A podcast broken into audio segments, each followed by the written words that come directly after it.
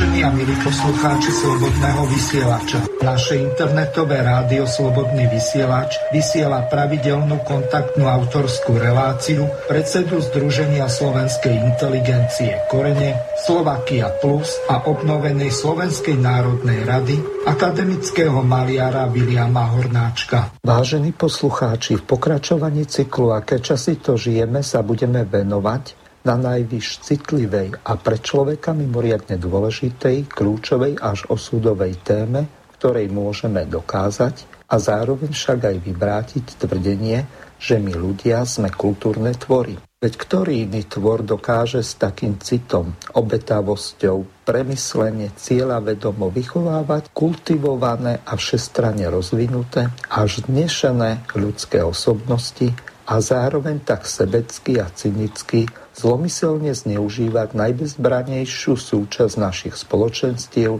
naše deti. Hlavnej téme dieťa ako zbraň si najskôr pripomenieme, každý sám za seba a aj spoločne, akými hodnotami nás vychovali a akým osobným príkladom formovali našu budúcnosť naši rodičia, starí rodičia, učitelia, spoločenské vzory, najmä však to, čo nám v živote sa osvedčilo a čo nie, čo platilo a čo dnes neplatí a aj to, čo platilo a vždy bude platiť, čo sa nikdy nezmení, lebo na tom je postavený systém života a sveta, ktorého sme, či to uznáme alebo nie, prirodzenou organickou súčasťou. Napokon sa určite presvedčíme, že výchova je vždy lepšia a potrebnejšia a aj užitočnejšia ako nevýchova. A že platila a vždy bude platiť vekmi a skúsenosťou všetkými generáciami ľudstva overená pravda, ako si deti vychováme, taká bude aj naša budúcnosť. Aby sme sa v našej budúcnosti nemuseli báť, ale mohli sa na ňu oprávnene tešiť. Nevyhnutne a zodpovedne musíme dodržiavať zásadu a pravidlo, že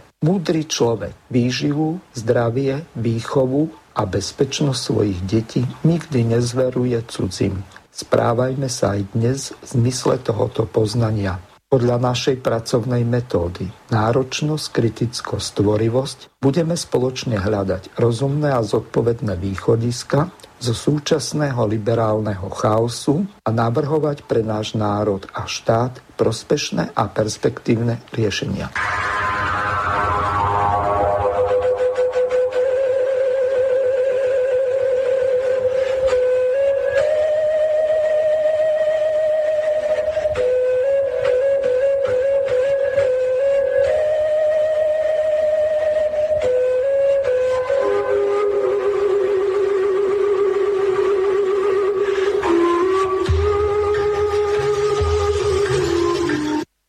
Vážení a milí poslucháči Slobodného vysielača, zo štúdia Banská Bystrica Juh vás zdraví Miroslav Hazucha, ktorý vás bude sprevádzať reláciou Slovenské korene. Témou dnešnej relácie je dieťa ako obeť alebo zbraň. Vítam pána Viliama Hornáčka v jeho autorskej relácii. Ďakujem pekne, vítam aj našich poslucháčov a teším sa na spoluprácu. Je to spoločná záležitosť, je to záležitosť celospoločenská, tak sa venujte aj vy, telefonujte, pýtajte sa, raďte, pomáhajte, je to veľmi závažná téma, osudová. Áno. Ďakujem. Veľmi správne ste pripomenuli, táto relácia je od začiatku kontaktná. Samozrejme až v druhej časti zapojím telefon. Samozrejme môžete položiť otázku, či už cez zelené tlačítko, otázka do štúdia, prípadne môžete napísať na gmailovú adresu studio.bb.juh@gmail.com. Prípadne môžete, tak ako som povedal v druhej časti, využiť telefónne číslo 0908 565 389. Pán Hornáček, prejdeme rovno k meritu veci. Zrejme, tak ako býva zvykom alebo tradíciou v týchto reláciách, tak začneme kalendáriom. Áno, začneme kalendáriom, ale musím sa priznať, že skutočne táto téma ma doslova prepadla. Keď vidím, čo sa deje, aké reklamy sú vonku, čo sa odohráva v médiách, aké časopisy, tuto pred mojim domom nájdem často celú hrbu časopisov, najmä pre dievčatá, neviem, prepáčte, sú to skôr časopisy pre prostitútky, ale takto to je, tak som si povedal, že už samotný názov tejto témy je strašný. Je strašný až bolestivý. Už na počutie. Je to však žiaľ teda nie iba súčasná realita.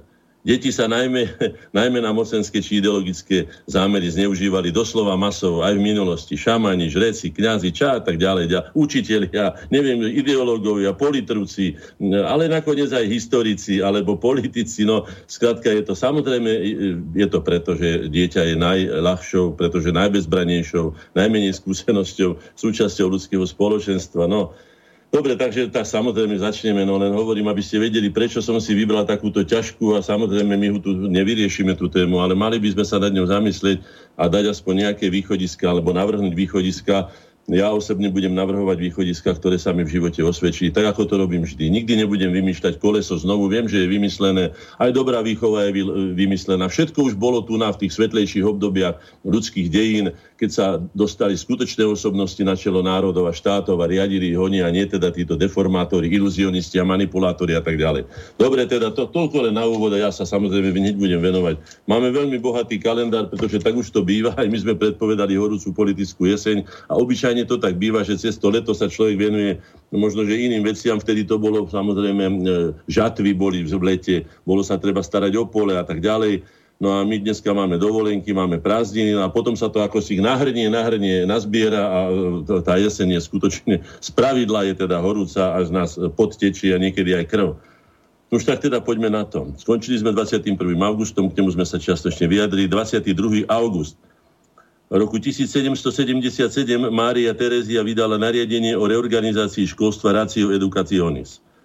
Je to veľmi dôležité nariadenie, teda akt celospoločenský, lebo zaviedla školský systém na základe osvietenských myšlienok a mali ho tvoriť ľudové, tzv. Triviálne školy a na dedinách a hlavne v mestách normálky, v provinčných centrách latinské petriedne gymnázia s tromi gramatickými a dvomi humanitnými triedami a akadémie s pričlenením dvojročným kurzom filozofie alebo práva.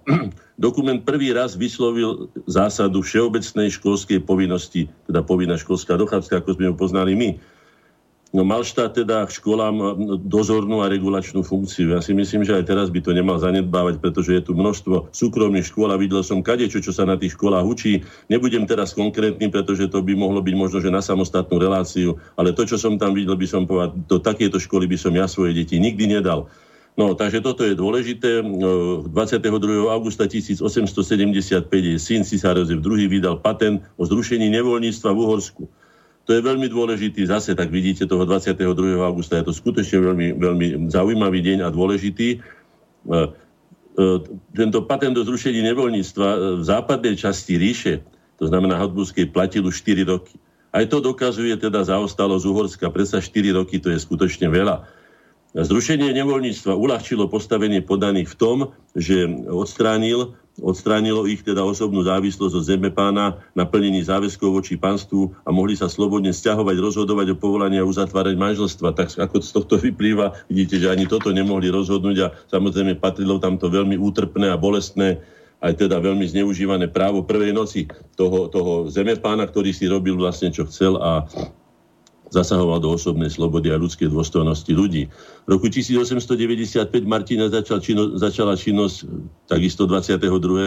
augusta. Slovenská muzeálna slovenská spoločnosť svoju úlohu stanovila v organizovaní finančných zbierok na obnovu budúceho Slovenského národného múzea a sústredila vzácne exponáty. No, zachránila veľkú časť zbierok Matice slovenskej, ktoré vieme, že keď bola zastavená v roku 1875, tak až do roku 1995 tie zbierky sa všelijakým spôsobom strácali, rozoberali a tak ďalej. Hlavnú zásluhu, pretože dušou tejto spoločnosti muzeálnej bol Andrej Kmeď, má táto nenápadná, ale nesmierne významná a dôležitá, obetavá a prospešná pre slovenský národ osobnosť. A považujem dodnes za hanbu. Už som to povedal, ale zopakujem to. Čo má čo hľadať TG Masaryk pred Slovenským národným múzeom? Tam má stať Andrej Kmeď, ktorý sa zaslúžil o Slovenské národné múzeum tým, že založil Slovenskú muzeálnu spoločnosť. Hej? To by sme si mali. Teraz ešte nabúrame Vajanského nábreží tým, že tam dáme TG Masaryka. Prosím vás, čo si chceme robiť z nášho štátu? Ako sa to správame ku vlastným dejinám? Ja to považujem za doslova urážku. Tak ako vám hovorím. Toto si musíme dať do poriadku, pretože pamätníková tvorba je štátna reprezentácia. My sa nemôžeme reprezentovať tým, že pohrdáme vlastnými osobnostiami a dávame si tam osobnosti. V prípade TG Masaryka ľudí, ktorí neuznávali a neuznali do svojej smrti slovenský národ ako subjekt. Takže myslím, že som sa dostatočne vyjadril a urobte si svoj názor o to. Ale toto nerobme, lebo nami budú pohrdať nielen vlastní, ale ešte aj cudzí. 23. augusta roku 1666 na Moravskom hrade sa prvý raz zišli účastníci protihasburskej opozície pod vedením palatína Františka Vešeleného. No, na tomto je zaujímavé to, že sa spojili s cudzími. Vešelení vypracoval plán na spojenectvo s tureckou Portou. Tu by sme si povedali, že vlastne budeme tieto dejiny hodnotiť zo slovenských národných, alebo zo slovenského národného hľadiska, neskôr národno-štátneho hľadiska. Môžem povedať, že v záujme žiadneho štátu nie je, aby sa niekto spájal s cudzou mocou proti vlastným. To vám poviem otvorene. Je pravda, že ani Maďari neboli naši vlastní, ani Habsburgovci neboli naši vlastní, ale predsa bol to spoločný štát a dať sa dohromady s Turkami, aj proti našej civilizácii, aj proti našej viere, aj proti všetkému skutočne nepovažujem za produktívne a nakoniec vieme, že to Vešeleného povstanie bolo potlačené a boli popravení jeho ja si myslím, že aj zaslúženie, poviem to celkom otvorene, lebo ja by som sa nikdy nedal, už nech je akokoľvek, vybavme si veci sami, sám som to presadzoval, keď som bol v politike, keď aj naši chceli, neskôr keď boli v opozícii, písať všelijaké demarše na Slovenskú republiku a neviem, čo všetko povedal som. Nerobte to, vybavte si veci sami. Múdry človek nikdy nerieši svoje veci tým, že má v rozbroje doma v rodine a zavoláme si susedov alebo si zavoláme niekoho z inej dediny alebo z iného mesta. Tak on urobí poriadok, ale potom ho urobí taký, že nás bude boleť hlava z toho všetkých. Už to urobili neraz. Nevolajme si cudzích arbitrov. To by som povedal na to, čo si myslím. To urobil aj Košút, urobili to aj ďalší, že sa spájali s kadekým. Mnohé sedmohradské kniežatá, čo boli tie tzv. Stavovské povstania a tak ďalej. No, bol to v podstate boj o moc. Povedzme si celkom otvorene, že sa nechali korunovať tureckým sultánom alebo pašami alebo niekým iným. Tak toto s týmto rozhodne ja osobne nesúhlasím, ale urobte si svoj názor teda sami. 26. augusta 1813 na Váhu bola doposiaľ najväčšia a najničivejšia povodeň. Spomínam to len z tých dôvodov, že my, a ešte sme to zažili a zažívame, ešte pán Julius Binder, inžinier, autor teda prvej stavby slovenskej zvrchovanosti 23. októbra 1992, ešte nebola obnovená slovenská štátna samostatnosť, dal ten povestný pokyn SIPTE, ale patril do celosvetovo uznávanej slovenskej vodohospodárskej školy. Na začiatku tejto školy, alebo teda jej najvýraznejšou osobnosťou aj zakladateľom bol pán profesor Peter Danišovič. Ale mali sme ju a bolo by dobre v tomto pokračovať, tak ako sme mali kedysi svetoznámy výskumný ústav Zváračský, svetoznámy, a pán Čabelka má dneska tam jednu takú dokrivenú akúsi, neviem, ako by som to ani nazval, to o pamätníku nemožno ani hovoriť, to len označenie námestie, že námestia, ja neviem, Čabelku, alebo čo to tam je napísané, ešte aj to je zohnuté. No toto je tiež jeden prejav z úcty, ktorý my prejavujeme svojim významným osobnostiam, ktoré nás preslávili na celom svete. 27. augusta 1944, no nie, ešte sa vrátim dopredu, hej. 7. augusta 1944 partizáni 1. partizánskej brigády Milana Rastislava Štefánika spolu s vojskami Martinskej posádky zadali nemeckú vojenskú misiu vracajúcu sa z Rumunska. Následne ju postrieľali. Zavraždenie 15-člennej misie vedenej plukovníkom Otom urýchlilo nemecký zásah na Slovensku. No, tomuto sa vyjadrím celkom jednoznačne. Postrieľanie mužov, žien a navyše aj deti, boli tam dve dievčatá, je teroristickým aktom. Už bez ohľadu na to, či ide o Slovenské národné povstanie, lebo by išlo o čokoľvek iné. Deti do tohto netreba miešať, budeme mať o tom, toto je samozrejme, nakoniec mohli ich internovať, mohli ich odovzdať, mohli ich zatvoriť, mohli urobiť kadečo, ale nemali toto podľa môjho názoru urobiť. Samozrejme, bola to evidentná provokácia. Podľa medzinárodného práva je zabitie bezbranných ľudí je teroristickým aktom. To je jednoznačné. Ešte jedna veľmi dôležitá informácia. Tu sa jednalo o diplomatickú misiu. Bez ohľadu na to, či je vojna alebo nie, platí skrátka pre diplomatov imunita. Na tých ľudí nemali siahať.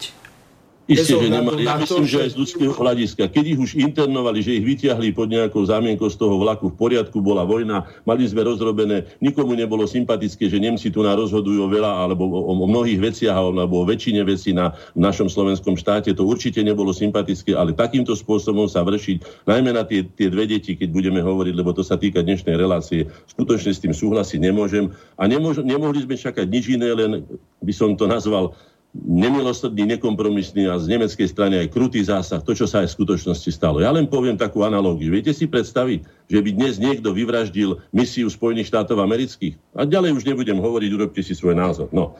28. augusta 1844 v Liptovskom Mikuláši založili spolok Tatrín, prvú celoslovenskú kultúrnu inštitúciu. Jeho predsedom bol jeho vlastne aj iniciátor Michal Miloslav Hodža. Vo výbore boli aj Ľudovít Štúr, Jozef Miloslav Urban, Samo Chalúbka a ďalší. Bol to vlastne predchodca Matice slovenskej. Ako vieme, nedostali povolenie na to, nebol schválené, stanovy teda neboli, čiže tento Tatrín nefungoval, respektíve teda nemohol oficiálne pôsobiť. Ale potom prevzala toto v roku 1863 Matica Slovenska. Čiže on zanikol po slovenskom povstaní roku 1848. Ale urobil veľký kus roboty a práce teda národno-výchovnej, osvetovej a tak ďalej. A najmä ukázal Slovákom, že sa treba zjednocovať a treba si vytvárať vlastné inštitúcie, že to je vlastne spôsob záchrany vlastného národa. 28. augusta 1919 Andrej Hlinka v sprievode Františka Jehličku a Štefana Mnohela ilegálne odcestoval na mierovú konferenciu do Paríža. No, poviem to celkom otvorene. 28. augusta už bolo, ja neviem, máj, júni, august, bolo povedzme 4 mesiace po tom, čo zlikvidovali Štefánika. Už neho zlikvidovali akokoľvek, najprv som povedal, ho zlikvidovali vplyvovo, spoločensky a teda potom ho zlikvidovali fyzicky. Takto to dopadlo. Potom už nemal kto brániť záujmy slovenského národa.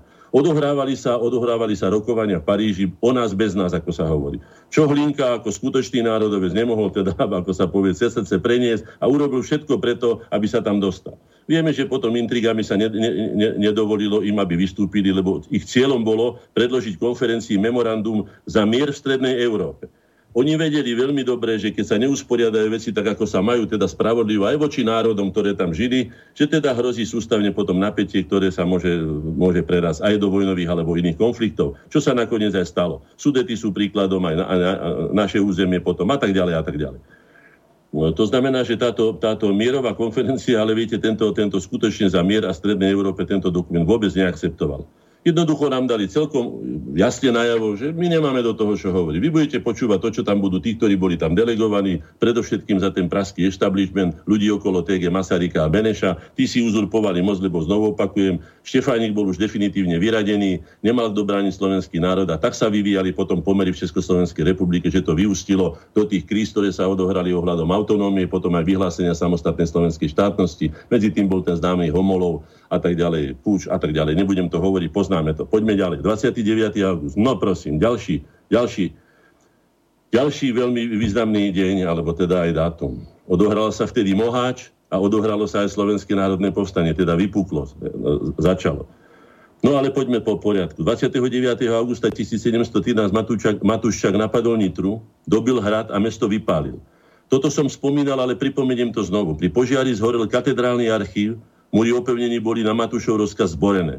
Na miesto svojho úhlavného nepriateľa biskupa Jana dosadila to. Už nie je také podstatné. Podstatné pre nás je, že zhorel ten vzácny archív, ktorý dokazoval, hádam, najstaršie slovenské a slovanské pamiatky, ktoré sme na našom území mali. Vypálil ho aj Přemyslov Otakar II, myslím, že dvakrát. A myslím, že dvakrát aj Matúščak Trenčiansky. Takže sa doslova spálili naše dejiny, teda dôkazy o našich dejinách. To by sme nemali robiť a keď už máme nejaké veci, mali by sme si ich dobre chrániť.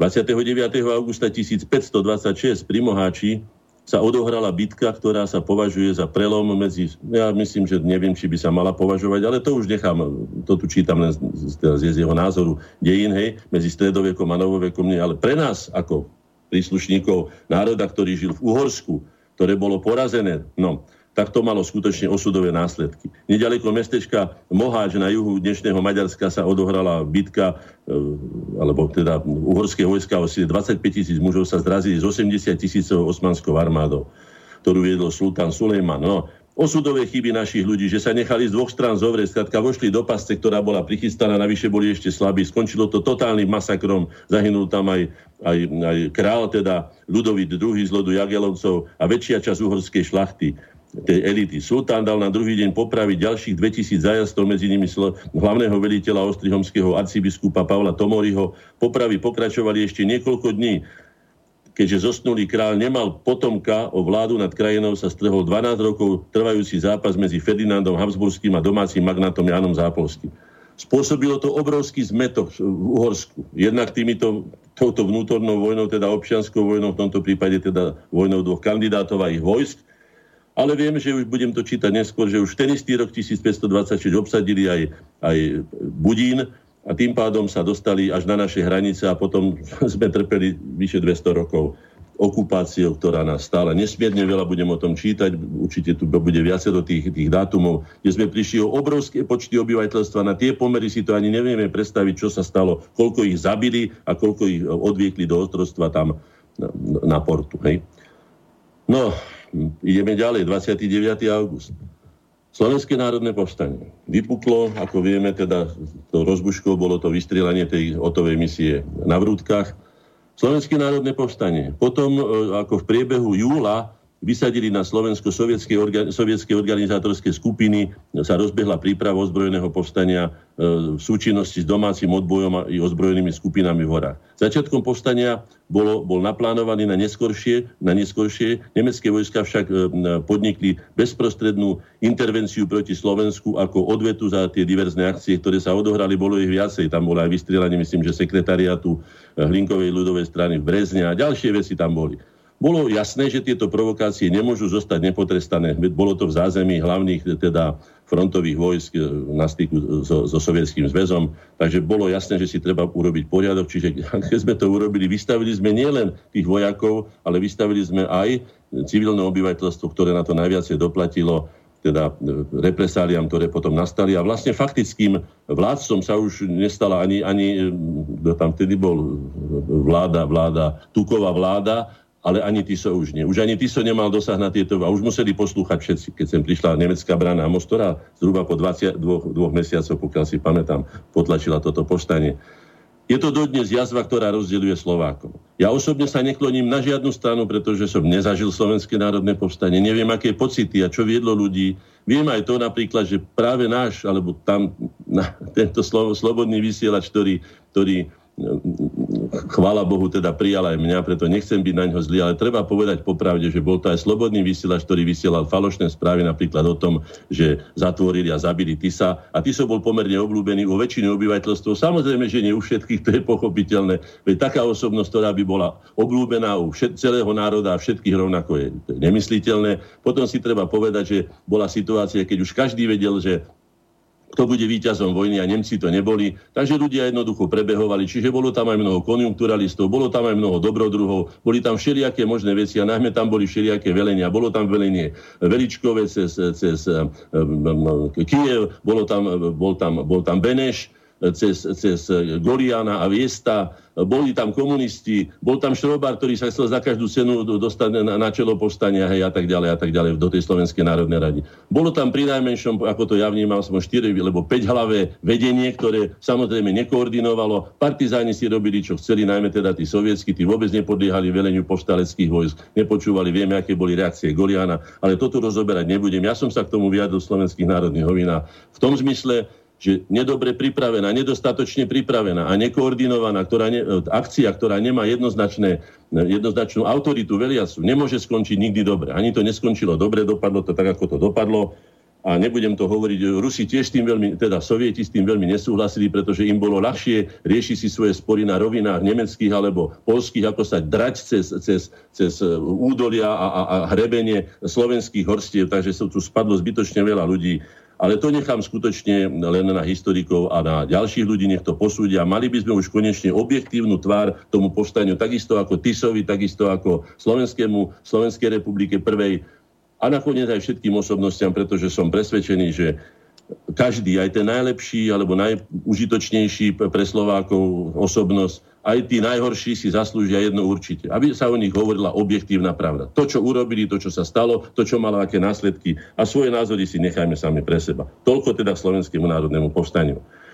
30. august 1944 začala v Banskej Bystrici vysielať slobodný vysielač. No to som už vlastne spomínal. Profesor štátnej priemyselnej školy Ladislav Sára prečítal proklamáciu o obnovení Československej republiky. Dobre, no. Takže keď už sa toľko hovorí, že povstanie nebolo proti vlastnému štátu, bolo aj proti vlastnému štátu, pretože ak niekto je za obnovenie Československej republiky, tak je aj za zrušenie Slovenskej republiky, prvej Slovenskej republiky 1939-45.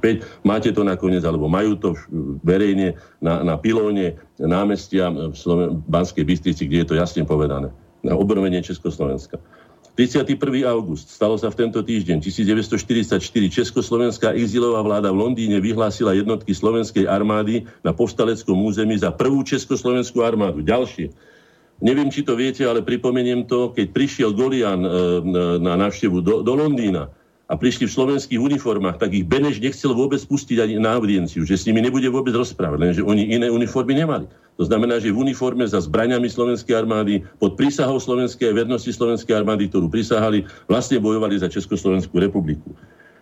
No, nebudem to ďalej rozoberať, hovorím, nechcem vrtať sa v tejto bolestivej jazve slovenských národných dejín. A myslím si, že sa to upokojí, najmä keď teda už vymrú tí pamätníci, tak ako to obyčajne býva, potom sa budú objektívne posudzovať veci podľa toho, aké mali následky na budúci vývoj a samozrejme, koľko obetí spôsobili. 1. september, množ ďalší veľmi, vidíte, sa to hrnie, samozrejme blíži sa jeseň horúca. Roku 1830 pri príležitosti nastávajúcej korunovácie Ferdinanda V. závorského kráľa začali bratislavskí pekári, ale to už nebudem čítať. Tam sú tie kajzerky, to je skutočné bratislavské, to nie. To nechajme, to je bezvýznamné, hej. Ale toľko poviem, že dnešné kajzerky sa s tými kajzerkami, ktoré si ešte ja pamätám, z 50. rokov nedajú porovnať ani 1:10 a že by sa mali naši súčasní pekári hanbiť za to, aké predávajú rožky, aké predávajú chleby, hoci ich ja neviem 32, ale ten základný chlieb, ktorý my sme ho volali Vyrážkovi, ktorý mal 2 kg, teraz má kilo, ale to na tom dnes, ale kvalita je príšerná, to vám môžem povedať a to by som si povedal s každým jedným, keď už som pri tých rožkoch. Ideme dolu vodou v tomto zmysle. Tá by som povedal, tá remeselnícka česť, toto by som z ruky ani nikdy nepustil. 1. septembra 1846 v Skalici vyšli slovenské pohľady na vedy, umenia a literatúru. Náš najstarší kultúrny vedecký časopis. To si treba skutočne vážiť. Jeho zakladateľom bol Jozef Miloslav Urban. Začala sa tam presadzovať slovenská, teda novodobá štúrovská slovenčina. Bol to veľmi silný počin, je to najstarší náš časopis a dodneska, chvála Bohu, dodneska vychádza. 1. septembra 1867 v Martine sa začalo vyučovanie na nižšom slovenskom evanjelickom gymnáziu.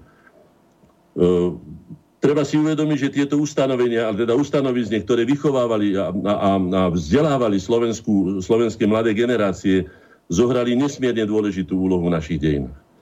Keď som čítal Dejiny vedy a techniky Tybenského na Slovensku a čítal som tam, ako to bolo na sklonku roku 1918, teda na sklonku vojny, prvej svetovej vojny, tak Slováci už mali len zo pár ľudových škôl, už nemali nič, už nemali kde vychovávať svoje vlastné deti. Až takto nás dusili Maďari tou svojou bezúzdnou, doslova šialenou maďarizáciou, ktorá nám upierali ešte aj národnú identitu, jazyk a všetko, aj vzdelanie vo vlastnom jazyku. No. V roku 1939, 1. septembra, slovenská armáda po boku nemeckého Wehrmachtu začala ťaženie proti Poľsku, aby pre krajinu zabezpečila opätovné získanie území, ktorých sa roku 1920 a roku 1938 zmocnili Poliaci. Aktívna účasť na vojne proti susednému štátu vyvolávala u väčšiny obyvateľov rozpaky. V poriadku, áno, je to rozpad, lebo to bola... Ale sme si išli vrátiť to, čo nám bolo ukradnuté, doslova. Vieme veľmi dobre, že Oravka, odkiaľ pochádzame, teda aj my, moja mama, jedna časť mojej rodiny, bola pridelená Poľsku a takisto aj Severný Spiš, myslím, že 25 obcí tam išlo a dostali za to Češi Ostravsko-Karvinský revír uholný. Vieme, že to bol teda Čacher, vieme, že Slováci pýtali sa Masarykovi, že idú robiť plebiscit, tam neprijali, absolútne nechceli, aby sa Slováci vôbec do toho miešali.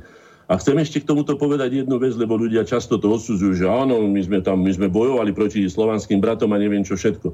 No, treba si povedať, že Poliaci sa veľmi rýchlo priživili, že už pri obsadzovaní Sudet, teda pri 15. marca 1939, hej, Aj oni si obsadili časť českého územia a takisto sa zmocnili našich území, ako som povedal. A ja neviem, či teda treba morálne odsudzovať to, keď si človek ide vrátiť to, čo mu odsudzili, čo mu ukradli.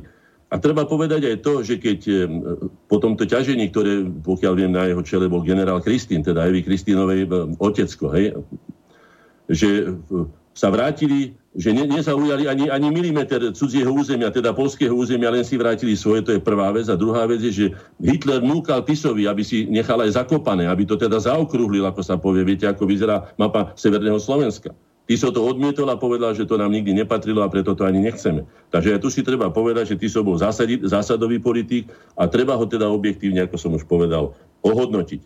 Poďme ďalej. Pán Hornáček, ešte jedna dôležitá vec.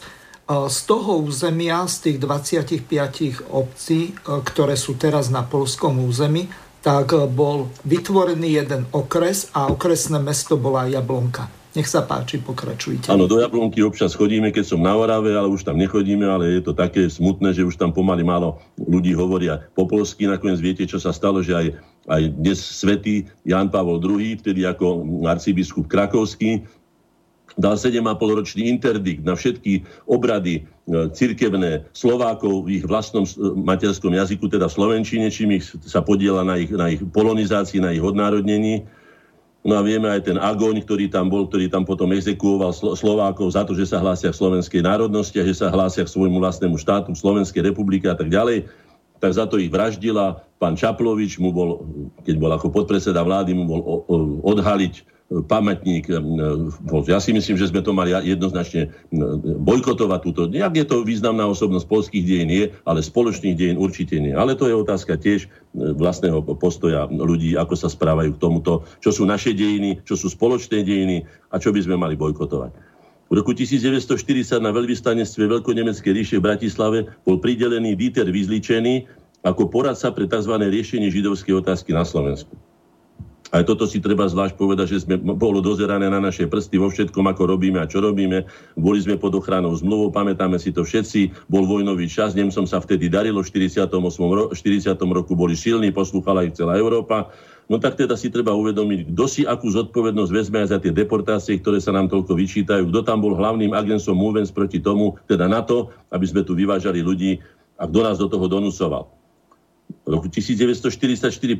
septembra v Banskej Bystrici prvý raz zasadala Slovenská národná rada, najvyšší politický orgán Slovenského národného povstania. Vydala viacero závažných nariadení a vyzvala Slovákov do boja proti Nemcom. Na jej výzvu sa však k povstaniu nepripojila žiadna vojenská posádka. To nechám bez komentára, pretože neviem o tom ani aké posádky, ani koľko sa pridalo. Skutočne tieto štatistiky neovládam, ale treba si uvedomiť, že aké veci sa diali a že boli aj tí, ktorí si uvedomili, že prisahali sme predsa na vernosť Slovenskej republike, sme pod vojenskou prísahou a bez ohľadu na to, aké boli iné okolnosti, si ju zadržali. Pokiaľ viem, myslím, že veliteľ, nespomeniem si teraz na meno, nitrianskej posádky bol za to dokonca povojne popravený. No.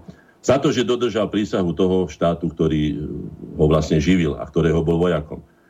Je tu osobnosť Juraja Turza, ktorá sa narodila 1.9.1567 a treba povedať, že patrí najvýznamnejším osobnostiam slovenskej histórie. Jeho otcom bol slovenský šľachtic František Turzo a matkou Katarína Zrinská, dcéra chorvátskeho bána Mikuláša Šubiča Zrinského, budinského obrancu hradu, teda hrdinského obrancu hradu Siget. To už s kým sa oženil, to nie je také. Bol kapitánom a najvyšším veliteľom tzv. Predunajského vojenského okruhu, ktorý zahŕňa západné a stredné Slovensko. Za sídlo si zvolil Byču, kde vybudoval skutočne skvostný, vynikajúci, nádherný renesančný palác. Pri ňom dal postaviť unikátny tzv. Sobačný palác, v ktorom slávili svadby jeho 4 céry. No, to sú Lukovské hody, to keď si niekto prečíta, čo tam sa minulo, dobytka, prasiat, rýb, zveriny, vajec a neviem, to sú hekatomby, doslova to človek ani nevie si predstaviť, čo tam sa muselo udiať, aby sa 4 céry Turzove vydali. No, takto sa správali zemepáni, samozrejme bolo to v mysle toho starodávneho, že keď sa páni hostia, tak chudobným bruchu škrká, keď sa páni bijú, tak chudobným až kosti praštia. No, chvála Bohu sa tie časy, dúfajme, že sa minuli a že sa už nikdy nevrátia. 1. septembra, to sú už naše dejiny, súčasné dejiny, 1992 Slovenská národná rada schválila Ústavu Slovenskej republiky ako samostatného štátu. Proti prijatiu hlasovali poslanci KDH a maďarskí poslanci ešte pred hlasovaním opustili rokovaciu miestnosť. Myslím, že nám dali jasne najavo, kto je tu pronárodný a kto je protinárodný a najmä maďarskí poslanci nám dali najavo, že to je vaša slovenská záležitosť. Nás to nezaujíma, čo je veľmi záhadné, pretože skladali prísahu, respektíve prísahu neskladá sa sľub poslanca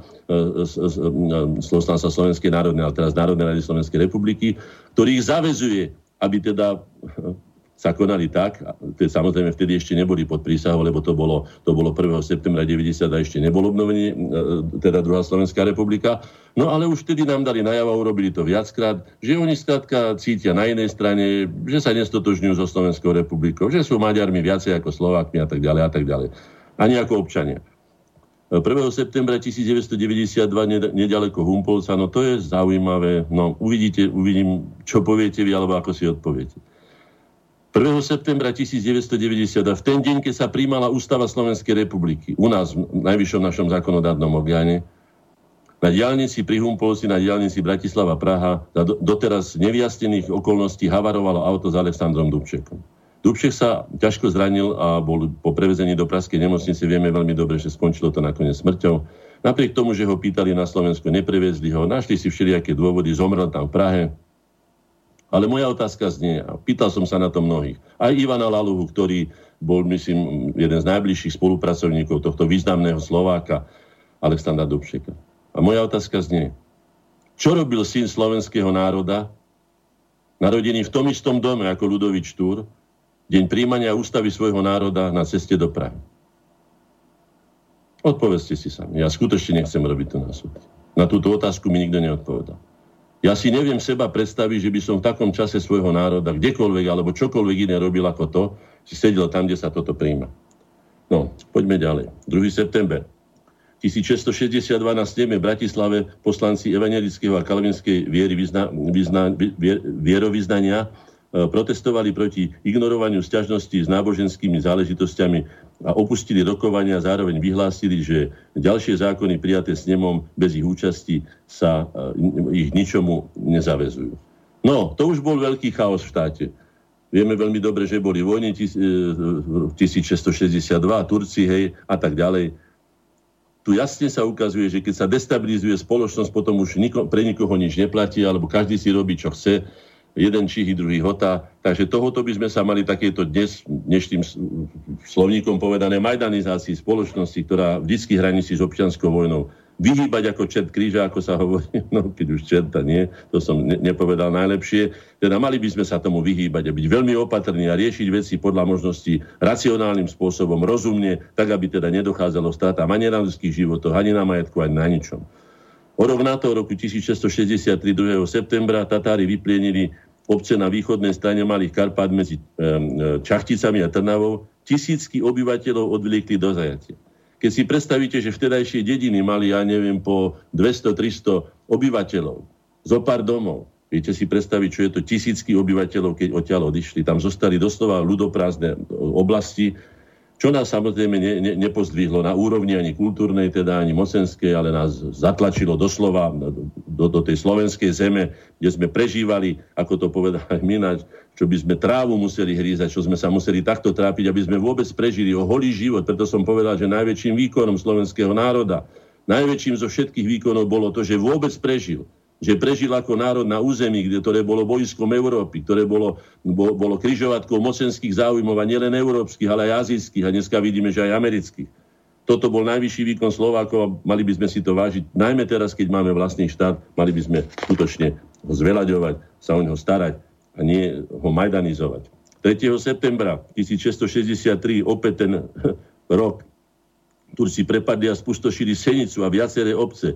Veľká skupina obyvateľov sa chcela ukryť na hrade Branč, ale Turci ich nedaleko Kunova dostihli a odvliekli do zajatia. Domov sa z nich vrátili iba senický evangelický kňaz, to znamená, že iba jeden. Počujeme sa dobre? Áno, veľmi dobre. Pokračujte dobre, ďalej. Dobre, niečo mi tu zadunelo. Takže uvedome si, čo sa odohralo po tom Moháči. Boj medzi Habsburgovcami a Zápolskovcami. Hej. Neporiadok v štáte. Však vieme teda, čo znamenalo 30-ročná vojna. To všetko boli následky, ktoré sa premietli aj do nášho územia a do nášho národného osudu. 3. septembra roku 1918 USA uznalo Československú národnú radu. No toto je taký lakonický oznámenie, ale môžem vám povedať, že z toho vyplýva jedno. Pokiaľ vieme, Tačíček Masaryk, aj keď teda bol vyhlásený za prezidenta, nebol tu prítomný. Podľa starého rímskeho práva by to nemalo platiť, pretože človek, ktorý je volený, má byť prítomný, má sa vyjadriť k voľbe a má povedať svoj vlastný program, na základe ktorého bol teda mal by byť zvolený. Takže je to veľmi podivné s tým vznikom Československej republiky, ktorý sami českí historici nazývajú prevratom, převratem, popševratová doba a tak ďalej. Ale tu je z tohoto vyplýva, že Československú národnú radu, kde je Č veľké a slovenské je iba, by som povedal, taký takým chvostíkom, takým prídavkom ako Čechoslavia. To začalo v Amerike.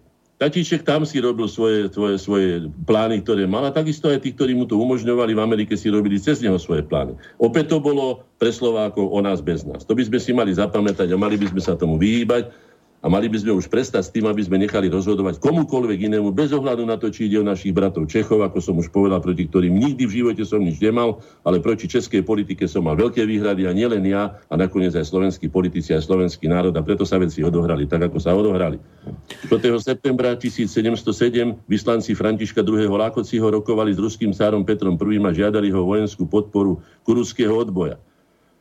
No vidíte, koľko sa len tých vplyvov objavilo. Ešte kde sa hľadali teda podpory na to, aby sa rozbila tá rakúsko-uhorská ríša, najmä teda tá habsburská.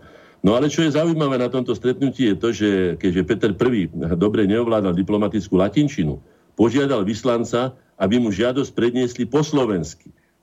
No, pre mňa je to zaujímavé, samozrejme, nemusí to byť pre každého, ale ja všade, kde vidím také čriepky toho, že tá slovenčina, ktorá tvorí tú zlatú, ale aj krvavú niť slovenských dejín, základnú, pretože všetky veľké udalosti okolo našich dejinotvorných udalostí sa odohrávali okolo slovenčiny. Či to bol ten Rastic, či Bernulákovci, či Štúrovci, a nakoniec aj naša generácia, viete, že tento záverečná etapa emancipačného zápasu Slovákov, našich dejín moderných, začala zápasom o slovenčinu ako štátny jazyk na území našej odvekej vlasti.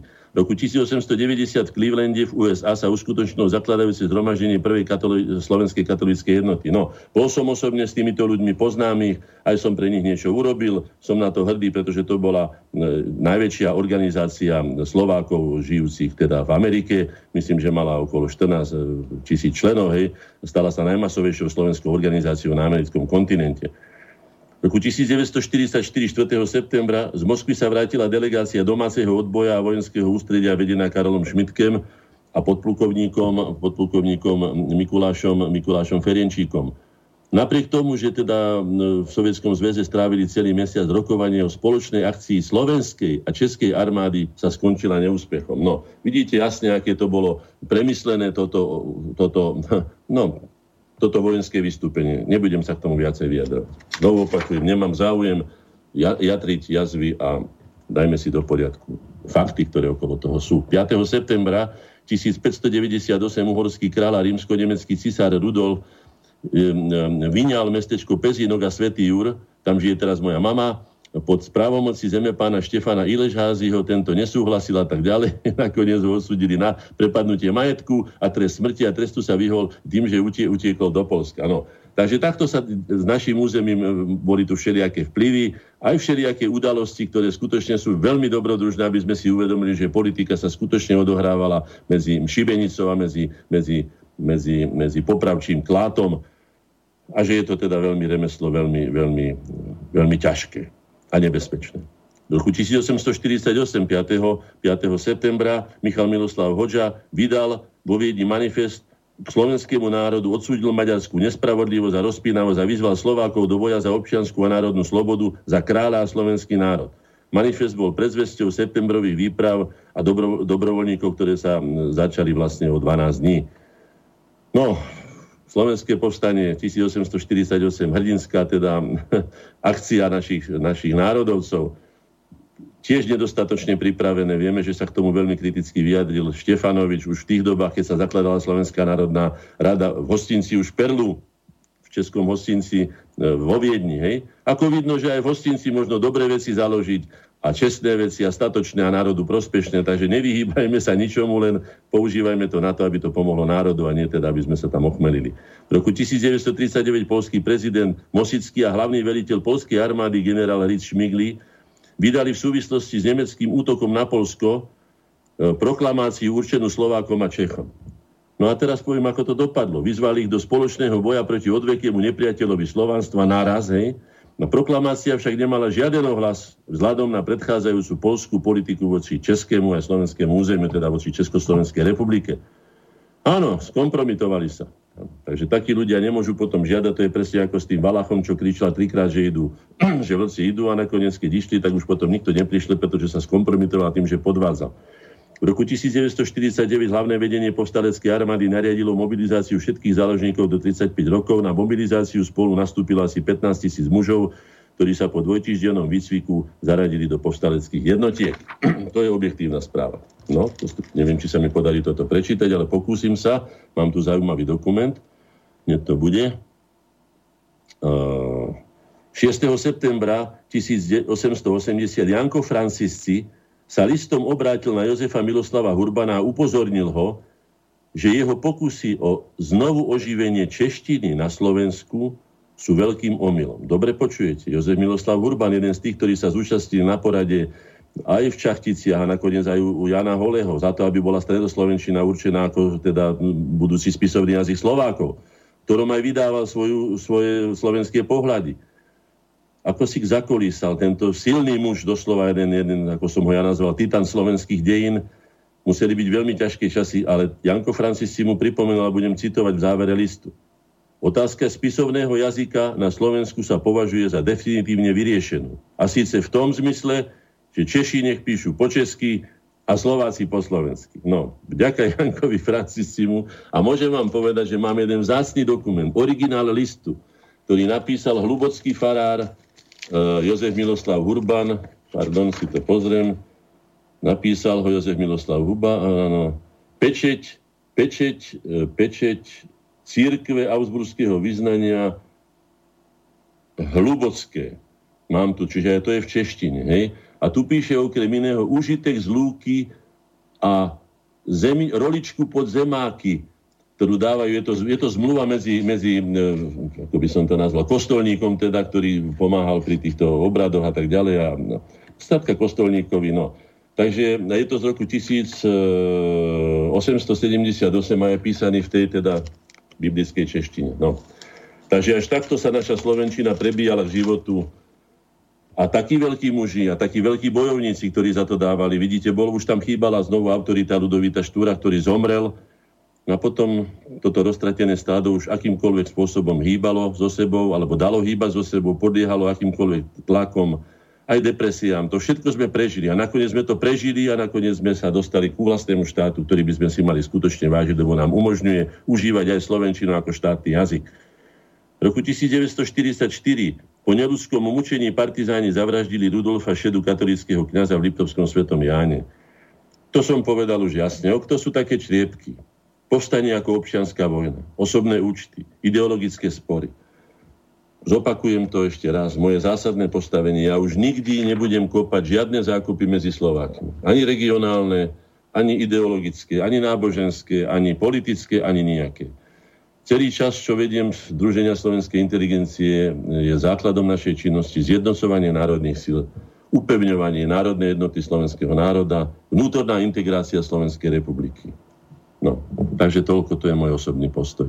7. septembra roku 1451 v bitke pri Lučenci položilo vojsko Jana Iskru, ktorý hájil práva maloletého uhorského kráľa Ladislava Pohrobka, oddiely uhorskej šlachty pod vedením gubernátora Jana Huňadyho. No vidíte, kto všetko sa tu preháňal po našom území, aké územie, aké záujmy tu všelijaké boli, len tie záujmy slovenského národa hájili vždycky len malé a takmer by som povedal bezmocné skupinky slovenských národovcov a vlastencov. Mali by sme si ich teda o to viacej vážiť. Ten boj o moc, hej, občianska vojna v tomto type, hej, že keď sa páni býva, ako som povedal, potom chudobný máš kosti prašťa. Vždycky sme na to doplácali, si predstavte, že sa potulujú vojska v takomto obrovskom množstve po našom území, keď ľudia mali sotva čo do úst položiť a bolo treba potom nakrmiť nielen vojakov, ale aj ich kone a to všetko iné, čo tvorilo vlastne ten trén a celú tú vojnovú výpravu.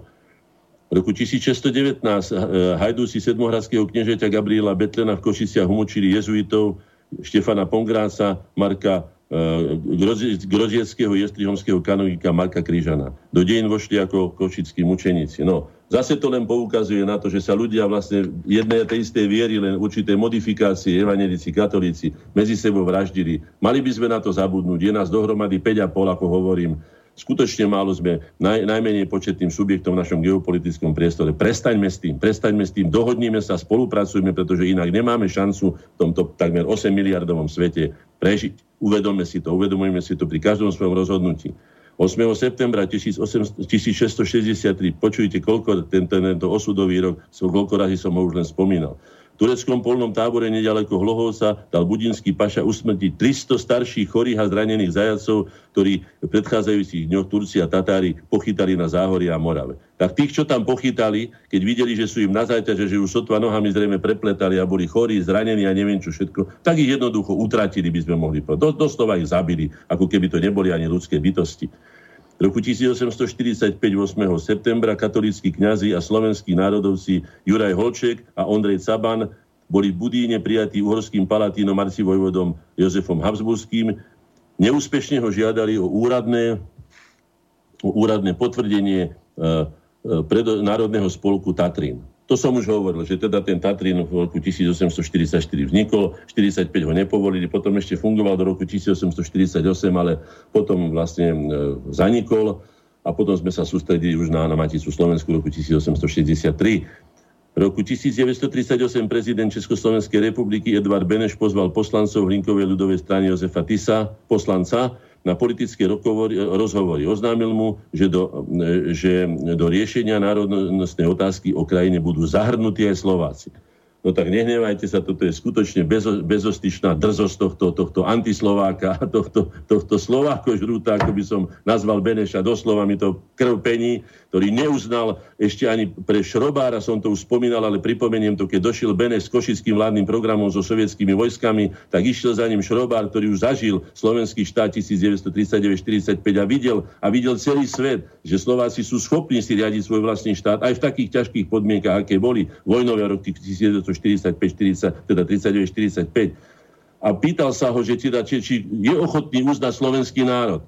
A vo svojich vlastných pamätiach Beneš píše, doslova sem s nimi vyrazil dveže, koniec úvodzoviek. No, takže dosť takýmto brataním. S takýmito bratmi nikdy by som sa nebratal. Nepatrí medzi tých, ktorí by som si vážil len na českej strane. Vážim si českú kultúru, vážim si český národ, vážim si čokoľvek, ale nevážim si rozhodne ani T.G. Masaryka a nevážim si ani pána Edvarda Beneša. Nemám si ich za čo vážiť. Keď si oni nevážili nás ako národ, ja nemám, prečo by som si ich vážil. A neviem, prečo im tu máme stavať sochy. V roku 1944 Červená armáda začala východokarpatskú operáciu, ktorej cieľom bolo, no toto je veľmi tragické, ktorej cieľom bolo preniknúť cez Dukliansky priesmík na Slovensko. Bola to jedna z najkrutejších bitiek druhej svetovej vojny. Boje sa skončili koncom novembra a padlo v nich 80,000 vojakov Červenej armády a 6,000 príslušníkov československého vojenského kontingentu. Pre huževnatý nemecký odpor sa pôvodný plán operácie nepodarilo dodržať. Červená armáda, ktorá mala prísť vlastne na pomoc Slovenskému národnému povstaniu, mala obsadiť Prešov 12. septembra, ale podarilo sa to až 21. 1945, čiže si to rátajte. September, október, november, december, za 4 mesiace. Koľko tam vykrvácalo ľudí pre nezmysel, ktorý sa tu odohral, ktorý nebol dostatočne pripravený a spôsobil viacej škody ako osob.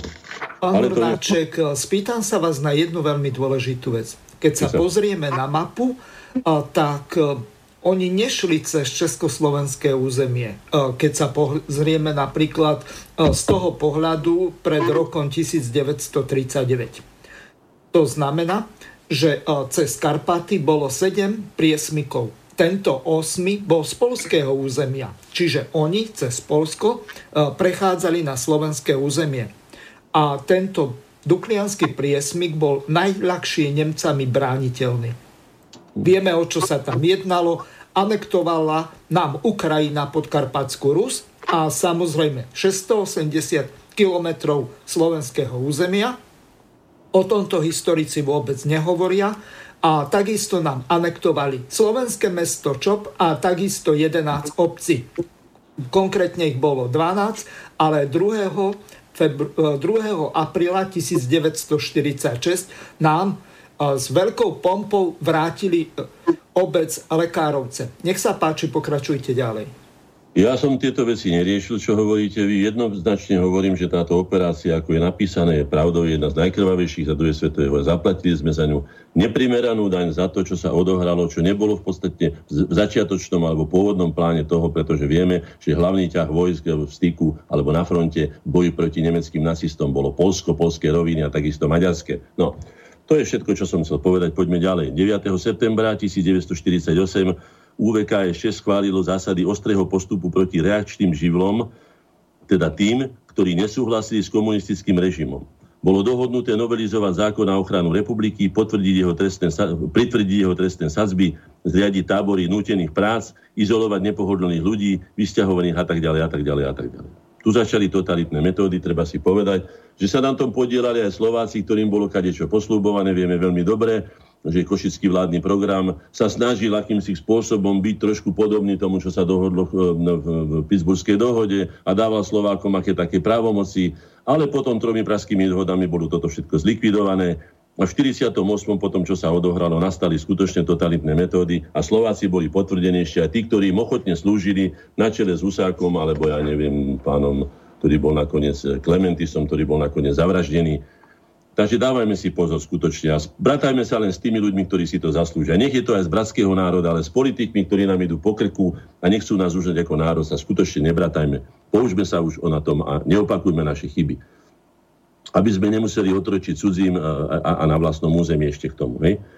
Veselé pri Piešťanoch, tu mám napísané, to je rodisko môjho otca, no prečítam to, lebo si to zaslúži aj rodisko samozrejme Štefana Mojzesa.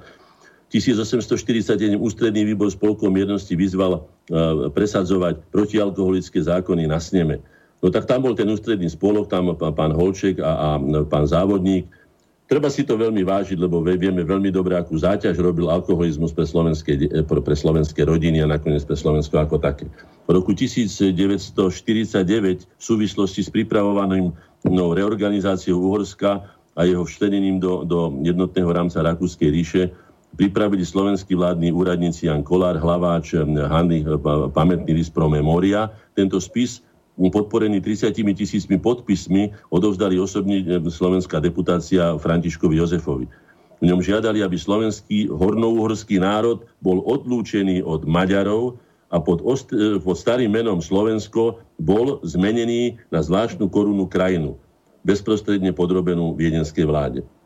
Vidíte, ako sme sa museli cítiť, ako sme teda museli byť utlačení, keď sme sa už pchali, by som povedal, z jedného chomúta do druhého, v ktorom sme predpokladali, že bude hádam trošku ľahší alebo znesiteľnejší, ale nebolo to tak. Tak ako nás klamala Budapešť, teda vtedy Pešť, tak nás klamala aj Viedeň.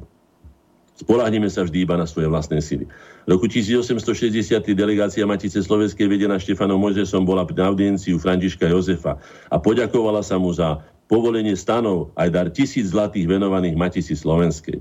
Panovník prijal Matičiarov veľmi srdečne a uistil ich, citujem, ja som hotový i napotom vziať pod svoju ochranu verný slovenský národ, povedzte to aj svojim rodákom.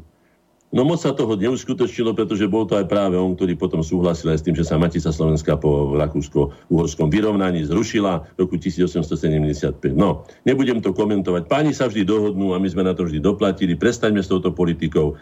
Buďme si sami sebe pánmi a rozhodujme sami o sebe. V roku 1897 nedaleko mestečka Latimer v štáte Pensylvánia americké poriadkové síly začali streľbu do protestujúcich slovenských a poľských baníkov. No, chodili sme pracovať všade, ako som povedal, sme národtvorcov hodnot, ale sme pracovali v tých najťažších, teda by som povedal, prevádzkach alebo tých oblastiach, v baniach, v zlievárniach, najťažších, na tých farmách Američanom a tak ďalej. No, poďme ďalej. 10. septembra 1919 v Saint-Germain-en-Laye vo Francúzsku bola podpísaná mierová zmluva medzi Rakúskom a Česko-Slovenskom. Dobre počujete, v roku 1919, 10. septembra, lebo to tak bolo Československo zachytené vo všetkých dokumentoch, keď vznikalo, hej, po vojne roku 1918, ako Česko-Slovensko.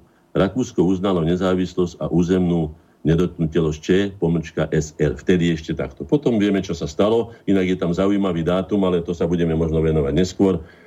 Že 29. februára, presne tak, ako budú teraz voľby roku 2020, dočasní národní zhromaždení vyhlásilo kooptované, nikým nezvolené, kooptované, obsadené, by som povedal, takmer úplne, alebo výhradne Čechmi, vyhlásilo unitárnu Československú republiku ústavou z roku 1920. Tam už nemal do, ako hovorím, brániť Slovensko, Štefánik bol mŕtvý a žiadna iná osobnosť sa tu vtedy nenašla. Poďme k 44. roku, 10. september, Ústredňa židov a Zväz židovských náboženských obcí na Slovensku vyslovil ministrovi školstva Slovenskej republiky Jozefovi Sivákovi v súvislosti s jeho odchodom z funkcie osobitnú vďaku za angažovanosť na prospech slovenských židov. Takže nebola slovenská vláda len taká jednofarebná, ako sa to snaží teraz tvrdiť kadekto. Bolo to aj také, že ľudia robili, čo mohli robiť v tom zovretí, ktoré sa vtedy už teda skutočne odohrávalo. V roku 1723 vo Viedni zomrel trenčiansky a liptovský župan Mikuláš Ilezházy. No tu treba povedať k nemu len toľko, že na faru pri Dubnici povolal Jána Baltazára Magina, ktorý napísal prvú obranu, však teda vieme Slovákov. Patril medzi šľachticov, ktorí Magina poverili vypracovaním obrany trenčianskych Slovákov. Je to veľmi známe, je to jedna z prvých takých obrán Slovákov. No, poďme ďalej. 11. septembra v Bratislave 1825 sa začalo rokovanie Uhorského snemu, v ktorom sa prejavili ďalšie maďarizačné snahy. Gróf Jozef Dežefi žiadal prijať zákon zakazujúci výdaj zemianským panám a vdovám, ak neovládajú maďarský jazyk. No, nakoniec nebol prijatý, ale už len ten pokus sám o taký, si predstavte, aká tam bola násilnosť. No. No a teraz tu máme čo? Máme tu na jeden zaujímavý dátum. 11. septembra. A to sa týka už bezprostredne nás, aj koreňov, aj našej súčasnosti. V roku 1991, 11. septembra v Bratislave na pôde Spoločnosti slovenskej inteligencie Korene vznikla iniciatíva za zvrchované Slovensko. Jej cieľom bolo vyhlásenie zvrchovanosti a prijatie ústavy, obnovenie štátnu samostatnosť Slovenska. Vyzvala politikov, aby zasadli za stôl národnej dohody. Mám ju tu na pred sebou, som ho myslím, že čítal. Sú tu dve výzvy, jednu z roku 1991 a druhú súčasnú, ktorú sme schválili pri príležitosti 28. výročia tejto výzvy. Nebudem ich čítať, myslím, že už sa nám čas chýli, máme málo času, máme veľmi zložitú tému. Poviem len toľko, že sa podarilo zjednotiť národné, občianske aj politické síly pod spoločným heslom za zvrchovanosť a obnovili sme slovenskú štátnu samostatnosť, stali sme sa subjektom medzinárodného práva, čiže rovnoprávnym národom, čiže my všetci spoločne, my generácie nežijúcich Slovákov, sme naplnili zmysel slovenských dejín, znovu opakujem, spoločne sme naplnili zmysel slovenských dejín, ktorý vždy bol, a pokiaľ teda budú Slováci Slovákmi, takými, akí boli doteraz, aj vždy bude, v slobodnom národnom živote, zvrchovanom rozhodovaní o svojich veciach a vzťahoch, pozícii, postavení rovnoprávneho subjektu medzinárodného práva. Takže tento dátum je veľmi zaujímavý a veľmi teda pamätihodný a veľmi dôležitý. Jež by sa nám podarilo aj pred týmito voľbami zjednotiť aspoň rozhodujúcu časť slovenskej spoločnosti, aby sme sa nestali protektorátom, ale aby sme naplnili ústavu Slovenskej republiky, ktorá hovorí, že Slovenská republika je zvrchovaný štát. 12. septembra nemecké vojsko z roku 1526 na čele so sultánom Sulejmanom obsadilo a vyplienilo Budín. No to som povedal už, myslím, že predtým, že áno, po tom sa spustila doslova lavína obsadzovania uhorského územia po Moháči, no bola to tragická udalosť. V roku 1863 v skorých ranných hodinách, veľmi dôležitý dátum, ktorý patrí celej Európe, celej našej európskej civilizácii. V roku 1863, 12. septembra, dnes na Máriu, sa hovorí, hej, v skorých ranných hodinách zaútočili spojenecké vojska pod velením poľského kráľa Jana Sobieského na vojska tureckého sultána, veľkovezíra, teda nie sultána, ale veľkovezíra Kara Mustafu. Napriek početnej prevahe utrpeli tieto turecké vojska zdrvujúcu porážku. Víťazstvo nad Turkami vo Viedni bolo začiatkom 16 rokov trvajúcej vojny, ktorá skončila oslobodením okupovaných častí Uhorska spod osmanského panstva. No ja vám poviem len takú čriepku, ktorú si možno nepamätáte, že my v Slovenskom rozhlase, už neviem, koľko je to rokov naspäť, možno, že 10-15, sme oslavovali 800. výročie vzniku Osmanskej ríše a tu na Slovenskom rozhlase hral Janičiarsky orchester. Vieme veľmi dobre, čo to znamenajú Janičiari, kto boli a z koho boli skladaní. Tam Turčín Poničan si treba prečítať a budete vedieť, ako sme sa tam dostali, ako Janičiari, hej? tak sa pýtam, ale že by sa oslavovali v Slovenskom rozhlase slávnostným koncertom každoročne vznik alebo obnovenie slovenskej štátnej samostatnosti 1. januára. To som nepočul. Takže aj to je ďalšia z tých vecí, kde nám tečie do topánok vlastnou vinou, že si nevážime vlastné dejiny a všetky tie významné udalosti, ktoré sa odohrali. V roku 1842 slovenský evangelický kňaz Pešti básnik Jan Kolár poslal evanjelickému superintendentovi Pavlovi Jozefimu list, v ktorom sa zmienil aj o Ľudovitovi Košutovi.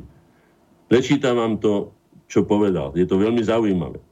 Včera sem dostal latinský list z Košut, dedina v Turcii, odkiaľ pochádzali Košutovci. Od Jižího Košuta, teda od Juraja Košuta. Bratrance poviestneho Ludvíka, teda Lajoša Košuta, redaktora Hírlapu, kde onen, teda jeho strýko, tohto vsteklivcem a čestlivcem nazýva, hnevá se na neho, že se stal nepšitelem svého slovenského rodu a národu a že prej mnozí v Turci zemané slovenské noviny žádají, ano brž i naši prosbu u vlády z toho ohledu podporovať ich tejí. No, tak to som vám prečítal. Takto sa teda rozprávali evanjelici v tých časoch. Je to veľmi krkolomný jazyk a teda skutočne sa veľmi podobá češtine. Ale ten obsah je veľmi slovenský. Takže ďakujeme za neho, aj keď je v takomto jazyku. No, 13. septembra 1540 trojmesačný Jan Žigmund Zápolský, syn zosnulého uhorského kráľa Jana Zápolského, bol na Rakošskom poli pri Pešti zvolený a korunovaný za uhorského kráľa. Bol to posledný slovenský panovník po otcovi aj po matke slovanského pôvodu. To som čítal iba preto, že teda posledný. Že by sa teda nejako preslávil už len tým, že sa s tureckou portou spriahol, aby získal mocenské záujmy. Tom ho veľmi nectí, to som už povedal jasne svoj postoj k tomu, no ale niekedy, ako vidíte, nás boli také kruté podmienky, že nás donútili aj k tomu, aby sme so svojimi úhlavnými nepriateľmi spolupracovali. V roku 1947, 14. septembra, povereníctvo vnútra vydalo správu o odhalení protištátneho sprisahania na Slovensku. No, tieto prenasledovania Slovákov, potom likvidácia výsledkov volie v roku 1945 cez akčné výbory a likvidácia demokratickej strany. A potom ten prevrat a ten puč roku 1948, to už všetci poznáme. V roku 1991 v Bratislave 14. septembra vznikla občianska iniciatíva Za spoločný štát, ktorá sa usilovala zachrániť Československo. Jej program deklaroval, že boj za spoločný štát je aj bojom za demokraciu. No to bola pekná zastierka, hej, aká demokracia, keď sme nemali také isté práva ako český národ. V slovenskej spoločnosti však nemala väčšiu podporu a po vyhlásení zvrchovanosti zanikla. No, bola to oponentná našej iniciatíve Za dochované Slovensko, vznikla ako oponentná iniciatíva Za spoločný štát. Pani Radičová, ja neviem, pán Ondruš, pokiaľ si pamätám si, ako boli podpisované hárky, tam sa hovorilo vtedy pod levom, tam, kde dneska stojí TG Masaryk, stal Český lev pred Slovenským národným múzeom. Tak si len dajte dohromady, ako sa správame ku vlastným dejinám a vlastným pamätníkom ako štátnej reprezentácii. No, protištátne sprisahanie na Slovensku. To, čo som už povedal, áno, likvidácia demokratickej strany cez akčné výbory, výsledkov volieb v roku 1946, začalo sa prenasledovanie slovenských vlastencov a upevňovanie pražského centralizmu. Boli to veľmi neslávne dejiny, spoločné naše štátne slovensko-české dejiny a na to by sme teda mali reagovať v tom zmysle. Neakcentujme túto časť, ale buďme veľmi opatrní, aby sme sa znovu nedostali do toho istého područia, to je jedno na ktorej strane. 5. septembra 1862 sa riaditeľ štátneho katolického gymnázia Banskej Bystrici bol vymenovaný teda Martin Čulen. Tomu poviem len toľko, skutočne toto slovenské katolícke gymnázium malo taký ohlas, alebo teda takú kvalitu, že na ňom aj evanjelici chodili študovať, napríklad Svetozár Hurban Vajanský. Ale potom výbor z volenskej župy z podnetu župného notára Bélu Grünwalda, to nemusím hovoriť, ku komu asi pán Grünwald patrí, na ministerstvo školstva so žiadosťou, aby Čulena a vedenie školy odstránilo a spolu s ním aj viacerých slovenských profesorov. Dôvodom mala byť, čo to malo byť, hej, nevlastenecká výchova študentov a panslávske akcie organizované na gymnáziu. Minister Jozef Etve žiadosti okamžite vyhovel, a bystrické gymnázium stratilo svoj slovenský charakter. No už takto sa maďarizovalo. Potom je tu rok 1939, skončilo sa poľské ťaženie slovenskej armády, Jej jednotky boli stiahnuté z územia postu. Povedal som za akých okolností. Výsledkom bolo 18 mŕtvych, na našej strane 46 zranených a 11 nezvestných. Ako sa zachoval aj generál Kristín, aj prezident Tiso, to som už povedal. V roku 1944, 15. septembra, ríšsky protektor v Čechách a na Morave, Karl Hermann Frank, vydal nariadenie, na základe ktorého sa pokus o prekročenie hranice medzi protektorátom Böhmen und Mähren a Slovenskou republikou trestal smrťou. Takže vidíte, zavraždili jedného, Heidricha, a došla rovnako krvilačná príšera v podobe Karla Hermanna Franka. V roku 1950 zo sídla v Spišskej kapitule bol agentmi štátnej bezpečnosti unesený biskup Jan Vojtašák. Po zámienkov, že ho odvezú na schôdzu kňazov v Trenčíne, ho vylákali z biskupskej rezidencie, dopravili ho do vyšetrovacej väzby pražskej väznici v Ružini. A z Čech sa už nevrátil. Živí sa už náš Vojtašák, spolurodák mojej mamy z Oravy, zo zaklameného Klina, už sa nevrátil. To sú tie čierne stránky našich dejín a mali by sme si dať veľký pozor, aby sa to už nikdy neopakovalo. 16. september roku 1862 vodca Kurusov, Imrich Tekeli, bol pod Filakovským hradom korunovaný za kráľa Horného Uhorska. Mám tu aj tú mapu, tu vám bohužiaľ nemôžem teda predstaviť, ale je tu napísané jasne, že mu bol budinský paša Uzun Ibrahim odovzdal vladárske insignie a ochranný sultánov list. No, takže táto spolupráca s cudzými mocnosťami a cudzou ideológiou a náboženstvami by som teda osobne neodporúčal. Bezprostredne sa na území stredného a východného územka toto územie sa nazývalo aj Slovenským kráľovstvom a on sa nazýval teda tekedy Slovenským kráľom. Končíme roku 1848 vo Viedni 16. septembra v hostinciu Šperla na tajnom zhromaždení, no neviem, čítam skutočne z dejín, na tajnom zhromaždení za účasti 500 osôb. No ako môže byť v hostinci tajné zhromaždenie za účasti 500 osôb, to si neviem ani len trochu predstaviť, ale dobre, zoberme to trošku s humorom. Ale dôležité bolo, ako som povedal, že aj keď to bolo v krčme, a v českej krčme a na rakúskom území, že vznikla Slovenská národná rada ako prvý politický orgán Slovákov, ktorí presadzovali práva. My sme majiteľmi, alebo teda sme držiteľmi jedinej originálnej pečate, ktorá bola a ktorá sa aj zachovala, a takisto aj fľaše hranačky Janka Francisciho s názvom Oj, spievaj, milenie, o našom národe, bo spevy ľúbené túžia po slobode. Nádherná fľaša. Znovu opakujem, ak sa zmení názov Národnej rady Slovenskej republiky na hrdý, statočný a krvou zaplatený pôvodný názov Slovenská národná rada, som tieto vzácne a draho mnou zaplatené relikvie ochoty zadarmo dať slovenskému národu, Slovenskej národnej rade. Áno, takto ako hovorím, takto platí. Zopakujem to vždy. Som zvedavý, či nájdu odvahu, aby sme sa vrátili k pôvodnému názvu nášho prvého politického orgánu.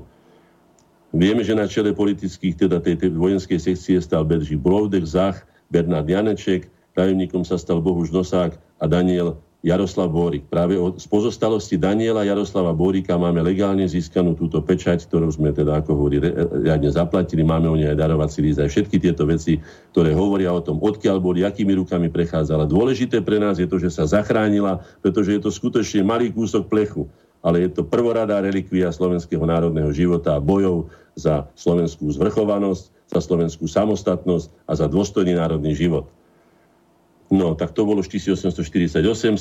september v Pezinku sa v skorých ranných hodinách pokúsili zmocniť niekoľko tisícový oddiel Turkov a Tatárov, ale neúspel. Útočníci však sa podarilo im vtrhnúť do Svätého Jura, tam teraz žije moja mama, kde 60 obyvateľov zabili a okolo 500 ich odvliekli do otroctva. No ešte teraz, keby odvliekli z tohto už veľkého Jura, dneska kráľovského mesta Jur, 500 obyvateľov, mohol by som vám povedať, že samozrejme odvliekli predovšetkým zdravých ľudí, ktorí boli schopní otročiť, alebo pekné ženy, zdravé ženy, takže by to bola veľká rana. Neviem si predstaviť, čo to vtedy spôsobilo pre Svätý Jur, ale bola to určite obrovská tragédia.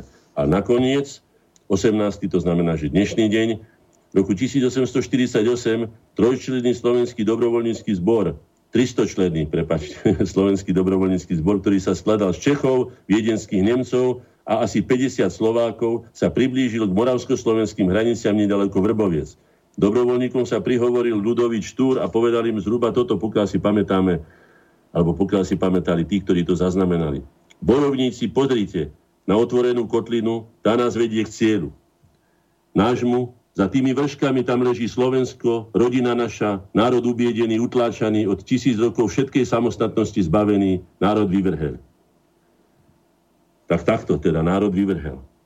Rozvili sme už zástavy naše, vidíte ich, povievať nad hlavami.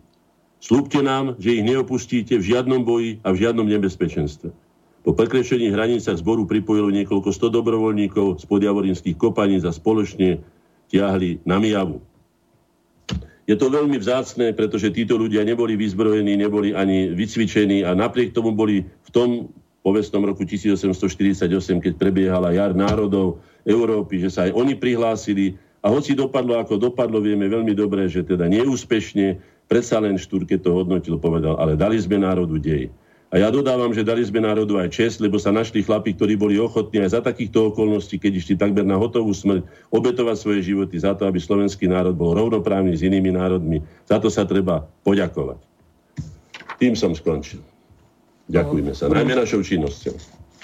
Pán Hornáček, máme tu niekoľko otázok našich poslucháčok. Píšu nám prevažne ženy, čo je potešiteľné na jednej strane. Prvá. Pani Anna z Trenčína píše nasledovne. Dobrý deň, pán Hornáček. Ďakujem vám za to, čo robíte pre náš národ. Som dôchodkyňa, ale dúfam, že sa dožijem, že raz budete ministrom kultúry.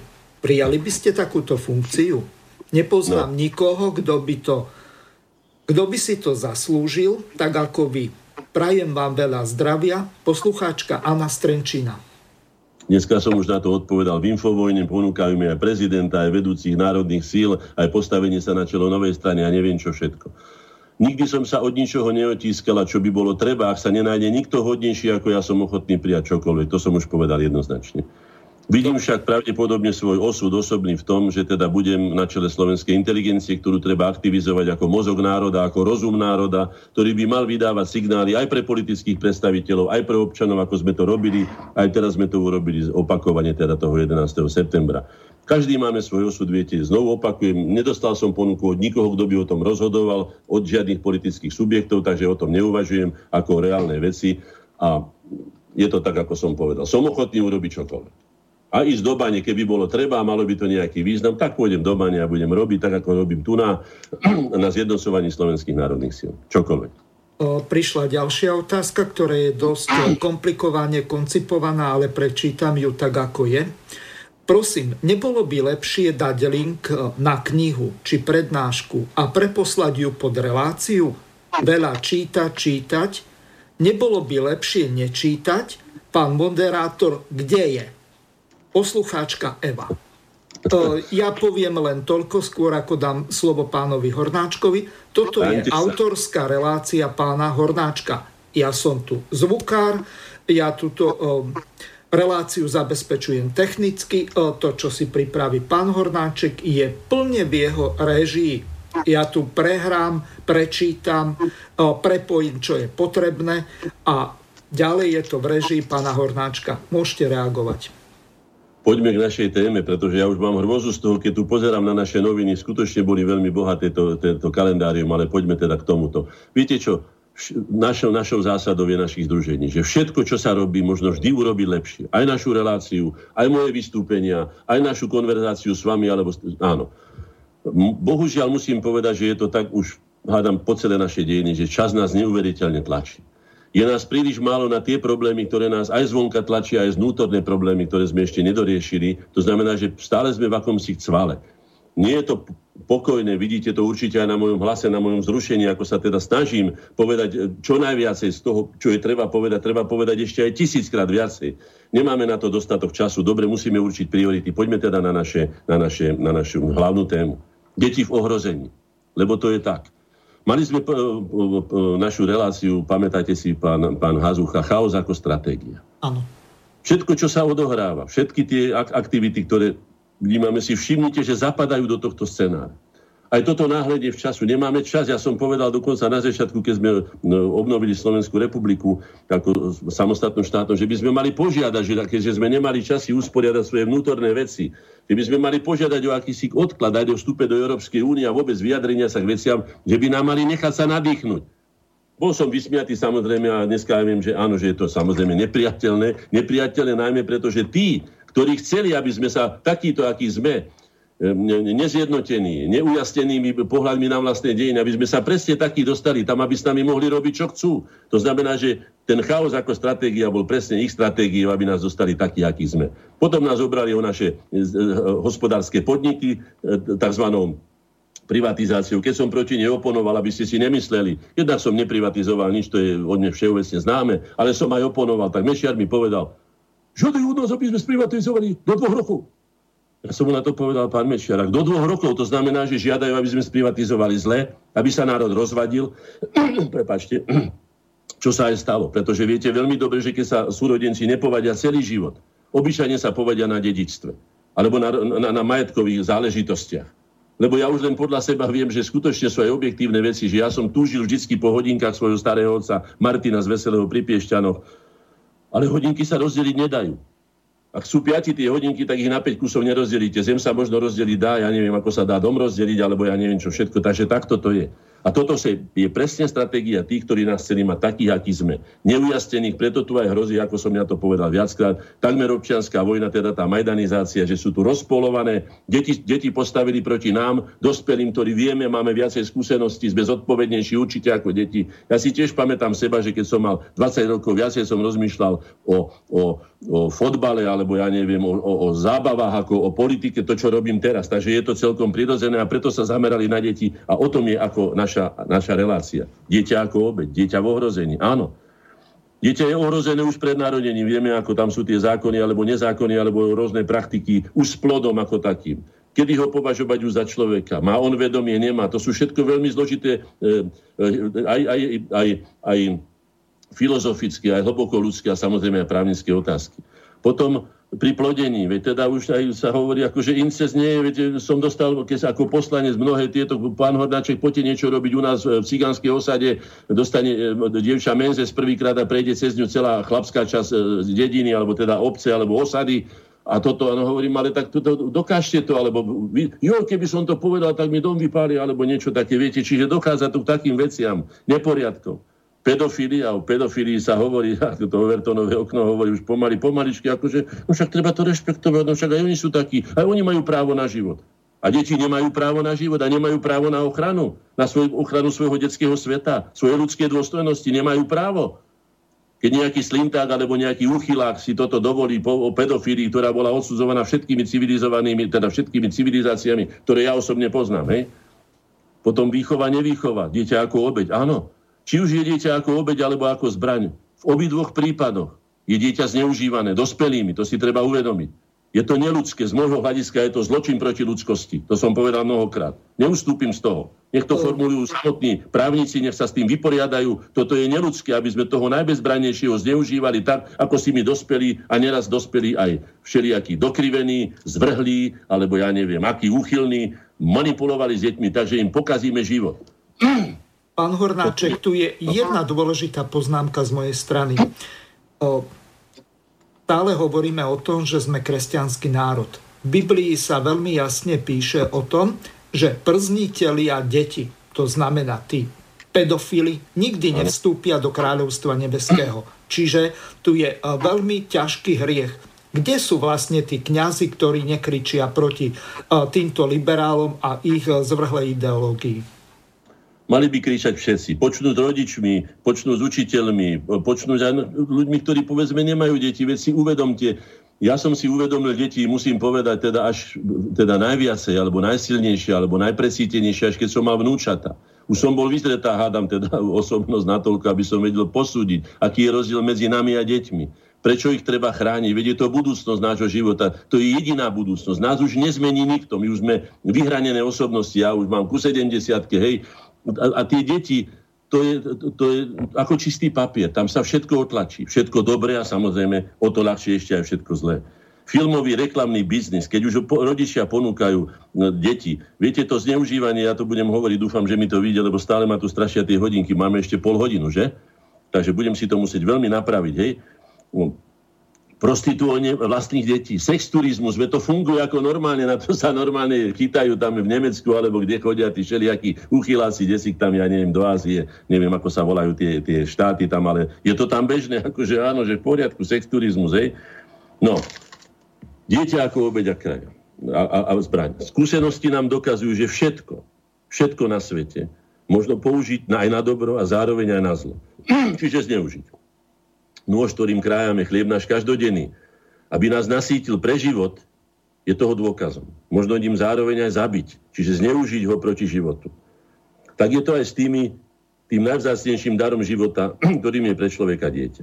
Myslím, že pre normálneho človeka je to tabuizovaná téma, absolútne s týmto by sme mali zaobchádzať najcitlivejšie, ako sme schopní, ale aj najracionálnejšie, najrozumnejšie. Možno z toho dieťaťa vychovať obdivuhodnú pre ľudí aj život prospešnú, všestranne rozvinutú, morálne, jasne a pevne vykryštalizovanú osobnosť. A možno zanedbať svoje ľudské, aj rodičovské či učiteľské povinnosti, zneužiť dôverčivosť, neskúsenosť a bezbrannosť dieťaťa a vychovať z neho zločinca. To všetko možno. Som toho svedkom mnoho razy v mnohých životoch, hovorím skutočne z vlastnej skúsenosti. Je to smutná skúsenosť. Tí, ktorí si svoje povinnosti dospelých voči deťom konajú zodpovedne, to možno nechápu, alebo si to ani nevedia predstaviť, alebo si to nechcú pripustiť, že je to vôbec možné zneužiť dieťa. Ja si to neviem predstaviť, veď ja som mal desiatky raz na rukách malú Natálku, moju vnúčku, alebo môjho Filipka, alebo čo. Ani by som si nepripustil, ale ani som ho vôbec nikdy nepocítil. Inaký cit ako cit, povedzme, deda alebo starého otca voči tým dieťaťom ako niečomu, čo treba bezvýhradne chrániť ako ten najvzácnejší dar života. Ale tí, ktorým účel tzv. Svätí prostriedky pri dosahovaní ich sebeckých, cynických a neraz aj zvrhlých cieľov, veľmi dobre vedia, o čom je reč. Veľmi dobre. Aj to, že ich konanie je zločin, aj to vedia. Nutkanie zmocniť sa toho bezbraného a zneužiť dôveru a neskúsenosť, často aj prirodzenú zvedavosť detí, ktoré je pre vývoj osobnosti teda doslova potrebná, zvedavosť je nevyhnutná, iste, a zneužiť ju je pre zločincov tohto najneľudskejšieho typu je neodolateľná. Toto ich láka. Pasú potom. A vytvárajú si dokonca, vieme, že to dokážu urobiť aj vedúci, ja neviem, detských zborov, alebo športových klubov, alebo čo všetko sme už zažili, čo sa tu deje. Chcú manipulovať inými výhrade na svoj prospech. Tu je rozdiel medzi tým formovaním osobnosti a deformovaním. Formovanie osobnosti je to, čo pomáha tej malej osobnosti spevnieť a prichystať sa na život. To znamená, že formovanie je na prospech toho človeka, tej malej bytosti, alebo teda už aj dospelého človeka, puberťáka, neskôr vysokoškoláka a tak ďalej. Deformovanie je deformovanie, čiže formovanie na prospech toho, kto to robí, toho manipulátora, toho deformátora. Tam je základný rozdiel. To by bolo treba aj právne nejako rozlíšiť, aby boli trestaní títo ľudia, ktorí zničia vlastne život. Neviem si predstaviť, však teda už sa odohrali také veci, tých príkladov sú tisíce, bohužiaľ, a množia sa. Je to ako keby propagované tým, že je to tolerované. To by malo byť tabuizované naprosto presne. A som povedal, že tolerancia je chybná. Veci musia byť presne definované, ako keď ich odrežete skalpelom, jasne. Toto je žiaduce, toto je nežiaduce. Toto je škodlivé, toto je trestné, toto je povolené a tak ďalej. To už je vecou, ale nakoniec celospoločenskej diskusie a dohodnutia sa, ale chráňme si to, lebo ak si toto zničíme, to máte ako keď si naplujete, alebo nedaj Bože ešte na čo horšie, do studničky. Ako bude potom vyzerať ten potok? Ako bude vyzerať rieka, keď zašpínime už prameň? Takto by sme sa mali správať ku vlastnému životu. Prečo je to tak? Mnohí sa nadchli, teraz to vidím to už tie babky, volám babky psovodky. Už som nevidel babku s dieťaťom na kolenách, alebo kočiariku u nás teda na sídlisku, kde bývam, Rači.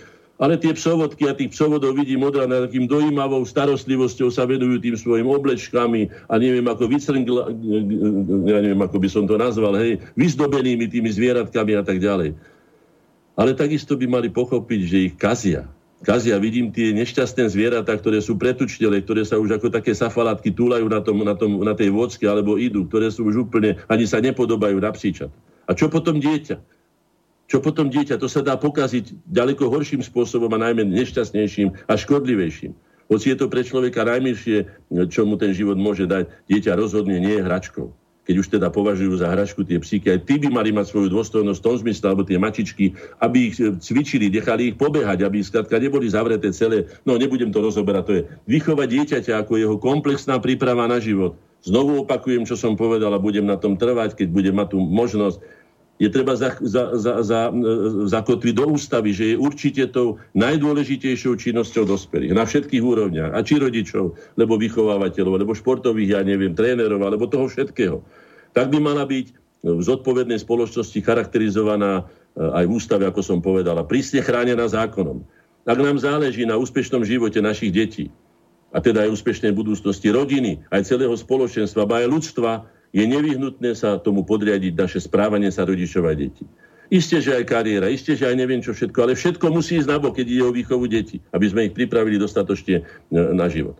Blahobytom, ani rozmaznávaním, ale ani ožobrašovaním a bytím sa deti nemajú vychovávať. Žiadne extrémy. Mali by sme pristupovať skutočne s absolútnym citom, ktorého sme schopní, a samozrejme aj s racionalitou, ktorá si vyžaduje takú delikátnu a takú dôležitú činnosť, ako je výchova detí. Preto sú naše deti spravidla, alebo sú, a to tak býva, že sú zrkadlom nás dospelých.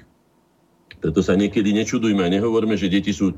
Moja babka hovorila, ty nepodarenec, keď sme dačo vyviedli, nepodarenec, akože nepodarenec, dieťa to bolo tedy také, dneska sa používajú už samé orgány, len na nadávky, bohužiaľ teda upadáme po každej stránke kultúrne ako takej. Dieťa ako obe, dieťa ako zbraň. Tak ako možno napríklad aj lásku, aj dieťa, aj všetko možno zneužiť. Človek má neuveriteľný talent, už som to povedal, že jediný, kto by si zaslúžil Nobelovú cenu, je ten, kto vymyslí niečo také, čo ľudia nedokážu zneužiť proti sebe. To neviem, ja také nič nepoznám. No. Sú tu základné tézy, ktoré si treba uvedomiť. Základná téza. Kto nemá deti, nemá budúcnosť.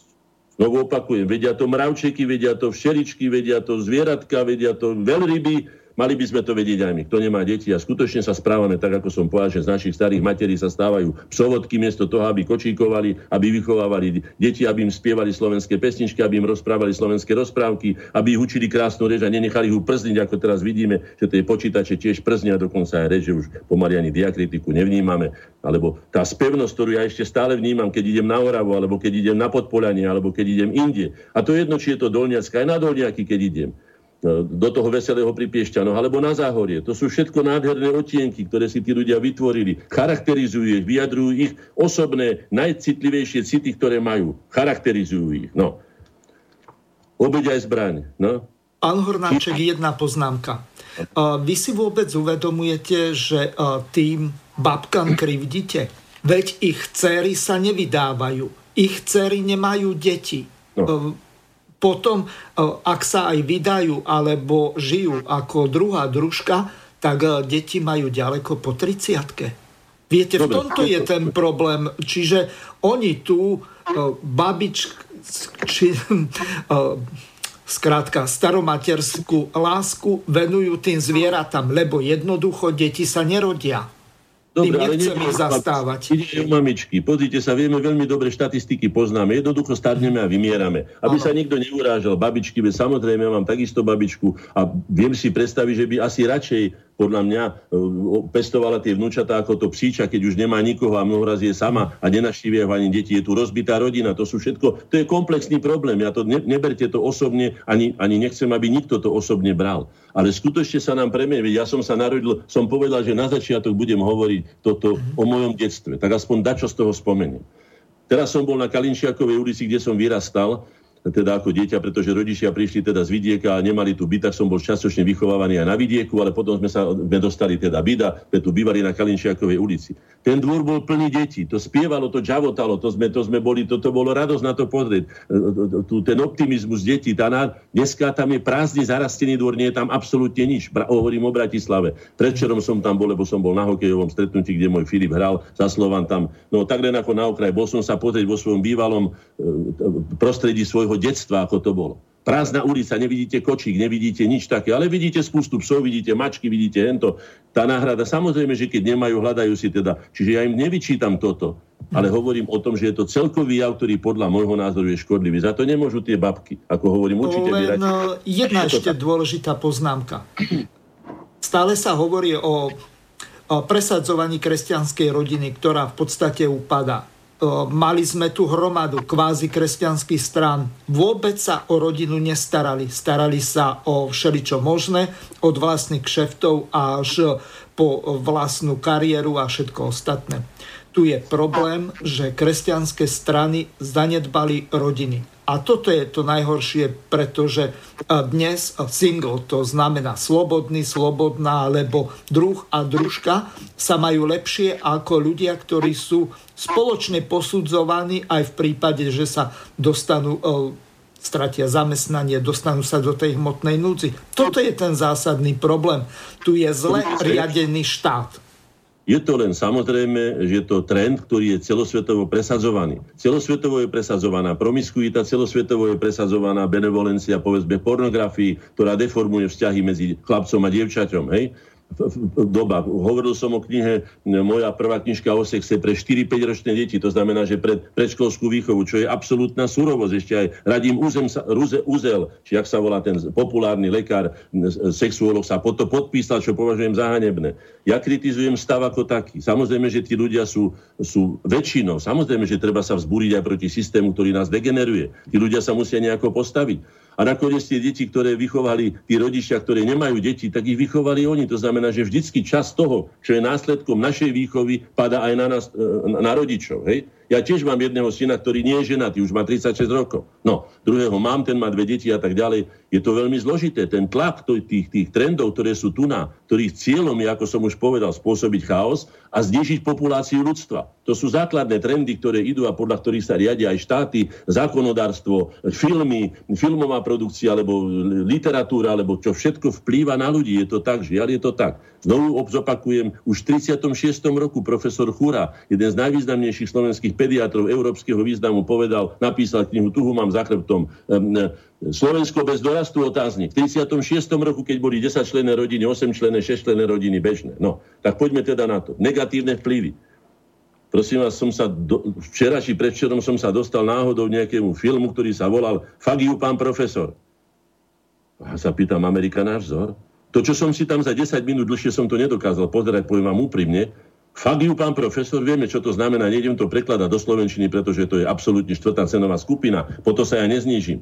Toto je možné, aby sa takto správali žiaci voči učiteľovi? To jedno, či je profesor, alebo je učiteľ, alebo je, ja neviem, toto je. To je vylúčená vec, to je zámerne deštruovaná spoločnosť a degenerovanie. Takto pripravené deti nie sú pripravené na život. Sú pripravené len na hlúpe konfrontácie medzi sebou a medzi inými, neuznávanie žiadnych autorít. Ja sa pýtam, dobre, ak neuznávaš autoritu, si sám autoritou. Ak si takou autoritou, ktorá nepotrebuje autoritu, nepotrebuješ ani výchovu, nepotrebuješ ani vzdelanie, si skrátka génius, si ja neviem, ako by som to nazval, si faraón, hej, rob si, čo chceš. Ale ani oni si nesmeli robiť, lebo aj faraóni boli hlúpi aj múdri. Takisto aj cisária, takisto aj králi a takisto aj ľudia sú hlúpi aj múdri. A potrebujú v penzum vedomosti, aby sa vedeli k životu správať tak, ako treba. Výchova bez vzťahu k národu a vlasti, ja sa pýtam, akým právom? Veď náš národ, to je vlastne naša veľká rodina, rozprávame jedným jazykom, máme spoločné dejiny, máme spoločné vedomie, máme pocit spolupatričnosti, spoločne prežívame výhry aj prehry, povedzme v športových udalostiach, našich saganov, alebo našich, ja neviem, tótov, alebo našich, ja neviem, hokejistov a tak ďalej. Je to tak? Je to tak, sme iní ako Poliaci sme. Sú Poliaci iní ako Nemci sú. Tak prečo to nerešpektujeme? Ako sa to správame? Nevymýšľajme koleso.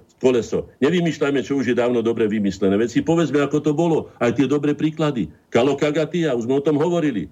Už bola dávno. Aj Gréci na ňu zabudli a potom išli do konzumu a požitkárstva a upadli. Do dneska deň sa nepozbierali z toho. 2000 rokov potom, ako sa rozpadli, sa Gréci nepozbierali. Bol som v Grécku a môžem zodpovedne povedať, že som bol taký sklamaný, ako som bol málokedy, pretože som doslova vyznávačom gréckej kultúry, jej humanizmu a všetkých tých zásad, ktoré nám dala, tej múdrosti, ktoré boli.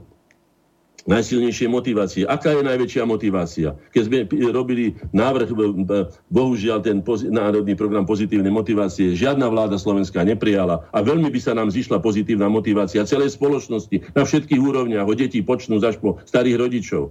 Hej? Neprijala ho tam. No čo je najsilnejšou motiváciou? Uvažoval som, nakoniec to je také jednoduché. No dieťa.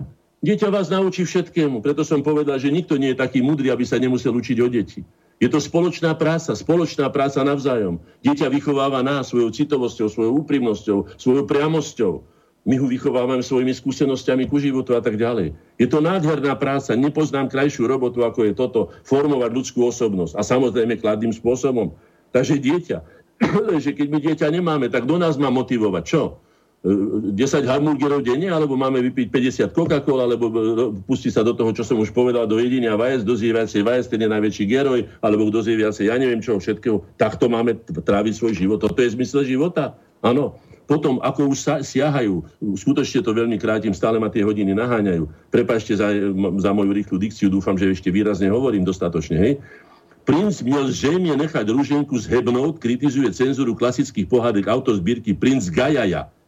Poznáme známú teda rozprávku, ktorý bol nádherný film, trnkom urobený, animovaný. Princ Bajaja, prekrásny film, ktorý nemá žiadne slova.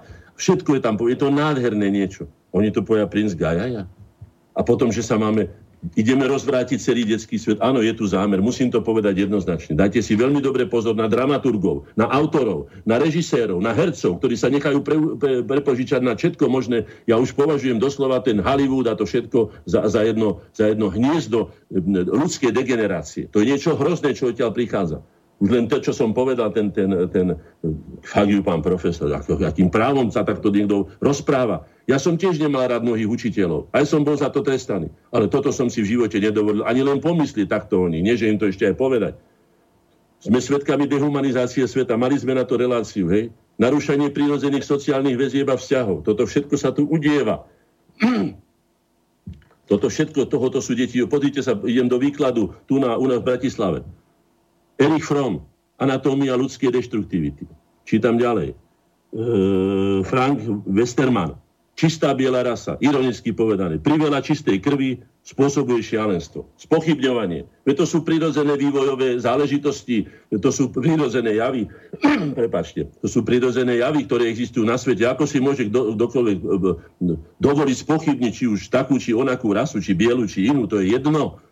Prečo sa zaoberáme anatómiou ľudskej deštruktivity? Nemali by sme sa náhodou zaoberať tým, aby sme ľudí vytvorili ako konštruktívne bytosti, ktoré si vážia svoje vlastné hodnoty, hodnoty vlastnej práce. Nakoniec našou prácou je aj dieťa, výchova dieťaťa, to je teda to, čo som povedal, to je najdôležitejšia práca dospelých. Ne? A potom vznikajú také centra, by som to nazval, šialených úletov, ako Pohoda, alebo ja neviem, Nová Cvernovka, kde tam máte smrtku, tam máte hento olepren, všetko ostriekané, nič poriadne urobené, žiaden vzťah ku životu. Máte tam dúhovú zástavu, som už hovoril, máte tam zástavu Európskej únie, a slovenská zástava tam nikdy zavesená nebola. Tie deti dostali od Slovenskej republiky, od slovenského štátu dostali obrovskú budovu, 5-poschodovú, kde majú ateliéry, ale nevedia si ani... A nikto si to ani nevinúcuje, vedím, by bolo treba pripomenúť, ale počúvajte vy, nepodarenci, ako by povedala moja babka. Vy nepodarenci, vy si neviete vážiť toho, kto vám umožnil takýto komfort. Viete, koľko dôchodcov nemá si kde hlavu skloniť, ktorí prišli o domy, alebo nemá sa kto o nich postarať. Tí tu mali byť za to, čo urobili niečo. Vy ste ešte nič neurobili. Len pýtate, daj. A za to sa odmienete čím? Degeneráciou. Máme tu generáciu, ktorá takto dopadla. Volali sa hippies. Vieme veľmi dobre, ako tieto hniezda nenávisti, ktoré boli prezentované ako hniezda lásky. Nakoniec čo z toho vzniklo? Každý človek, ktorý je závislý, a to je jedno, či je závislý na drogách, alebo je závislý na tom, že ho niekto musí živiť, lebo on sa povaluje, on si hrá, on sa zabáva, on si užíva. Veď ale život je predovšetkým život dospelého človeka, je sled povinnosti. Ja už hádam o tom môžem zodpovedne hovoriť. Na rozdiel od detského života je život dospelého človeka s sústavným sledom povinností. A nie zabávaním sa, ako to tí hippiesáci urobili. Pedofili pochodovali na dúhovom pochode v Prahe. Sme tiež menšinova, chceme svoje práva. Znovu zopakujem. A práva detí vás nezaujímajú? Práva na normálny ľudský vývoj, na prípravu na život, nie na degenerovanie už v takomto útlom stave. Právo na ľudskú dôstojnosť, právo na svoj detský svet. Veď ja vidím, čo je detský svet. Keď dám deťom prázdny papier a ja ich nezasahujem, hoci by som ako profesionál mohol tie deti do niečoho nútiť, ale nerobím tú manipuláciu.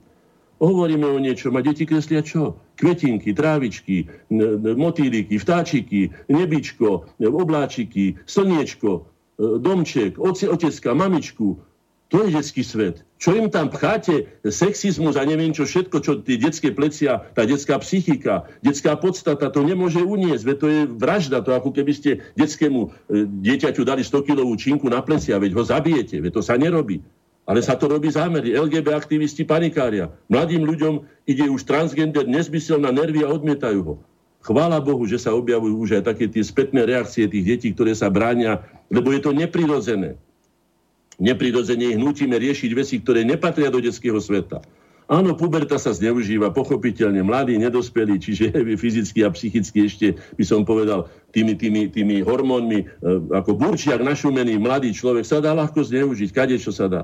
A potom, keď sa zbadá, keď má 40-ku, alebo čo a má riešiť životné problémy, prekláje aj tých, ktorí ho takto zdeformovali, ale už je neskoro, už je takto formovaný. Veď sme si povedali, že je to psychologická tá skúsenosť, alebo vybádanie od psychológov, že základné princípy ľudského charakteru sa ukončia okolo 4-5 rokov.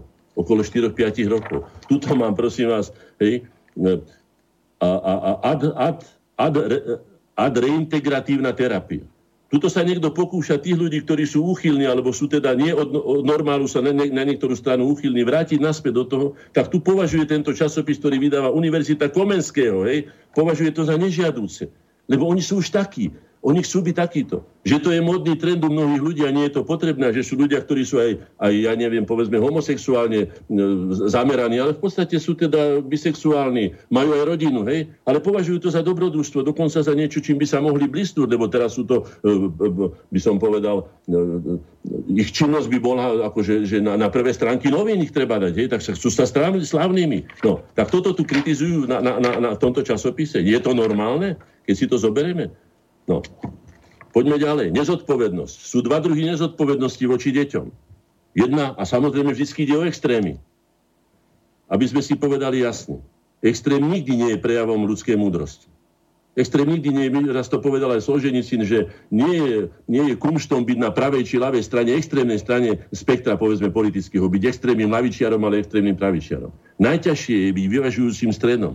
Pochopiť záujmy celej spoločnosti ako takej. Akceptovať všetkých, aký ty, ale dať tomu zdravému prúdu, ktorý vyvažuje a drží tú spoločnosť pohromade, tomu treba dať hlavné síly, hlavný záujem, hlavnú podporu.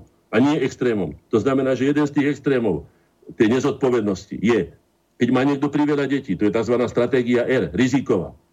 Nahážeme deti, urobíme ich koľko chceme, niektoré prežije, niektoré zomrú, niektoré, ja neviem čo, niektoré budú chore celý život, niektoré budú degenerované, ale niektoré sa možno prežijú. Potom je tam druhá nerozumná alebo nezodpovedná stratégia, to je zase primálo detí, hej? Je to síce stratégia, ktorá zabezpečuje čo najvyššiu kvalitu populácie, no ale to jedno dieťa je málo. My vieme veľmi dobre, že koľko treba na toto, štatistiky hovoria jasne, že štatisticky treba 2,3 dieťaťa na rodinu, aby teda tá rodina, ale tá spoločnosť bola perspektívna, aby zabezpečila svoj rozvoj.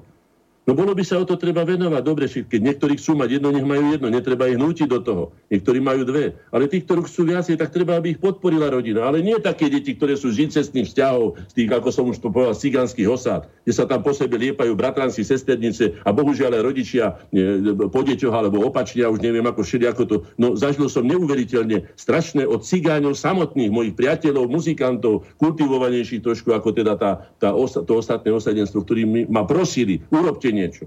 Ja som povedal áno, ale bez žalobcu nie ani sudcu, veď povedzte konkrétne. Povedal som vám, prečo sa báli to povedať. Zopakujem tú tézu, ktorú som napísal od toho úvodného slova. Múdri nikdy svoje deti.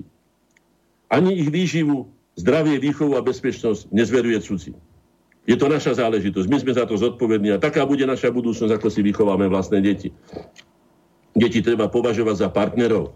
Ako som už povedal, vrátiť rodičom a učiteľom spoločenskú autoritu.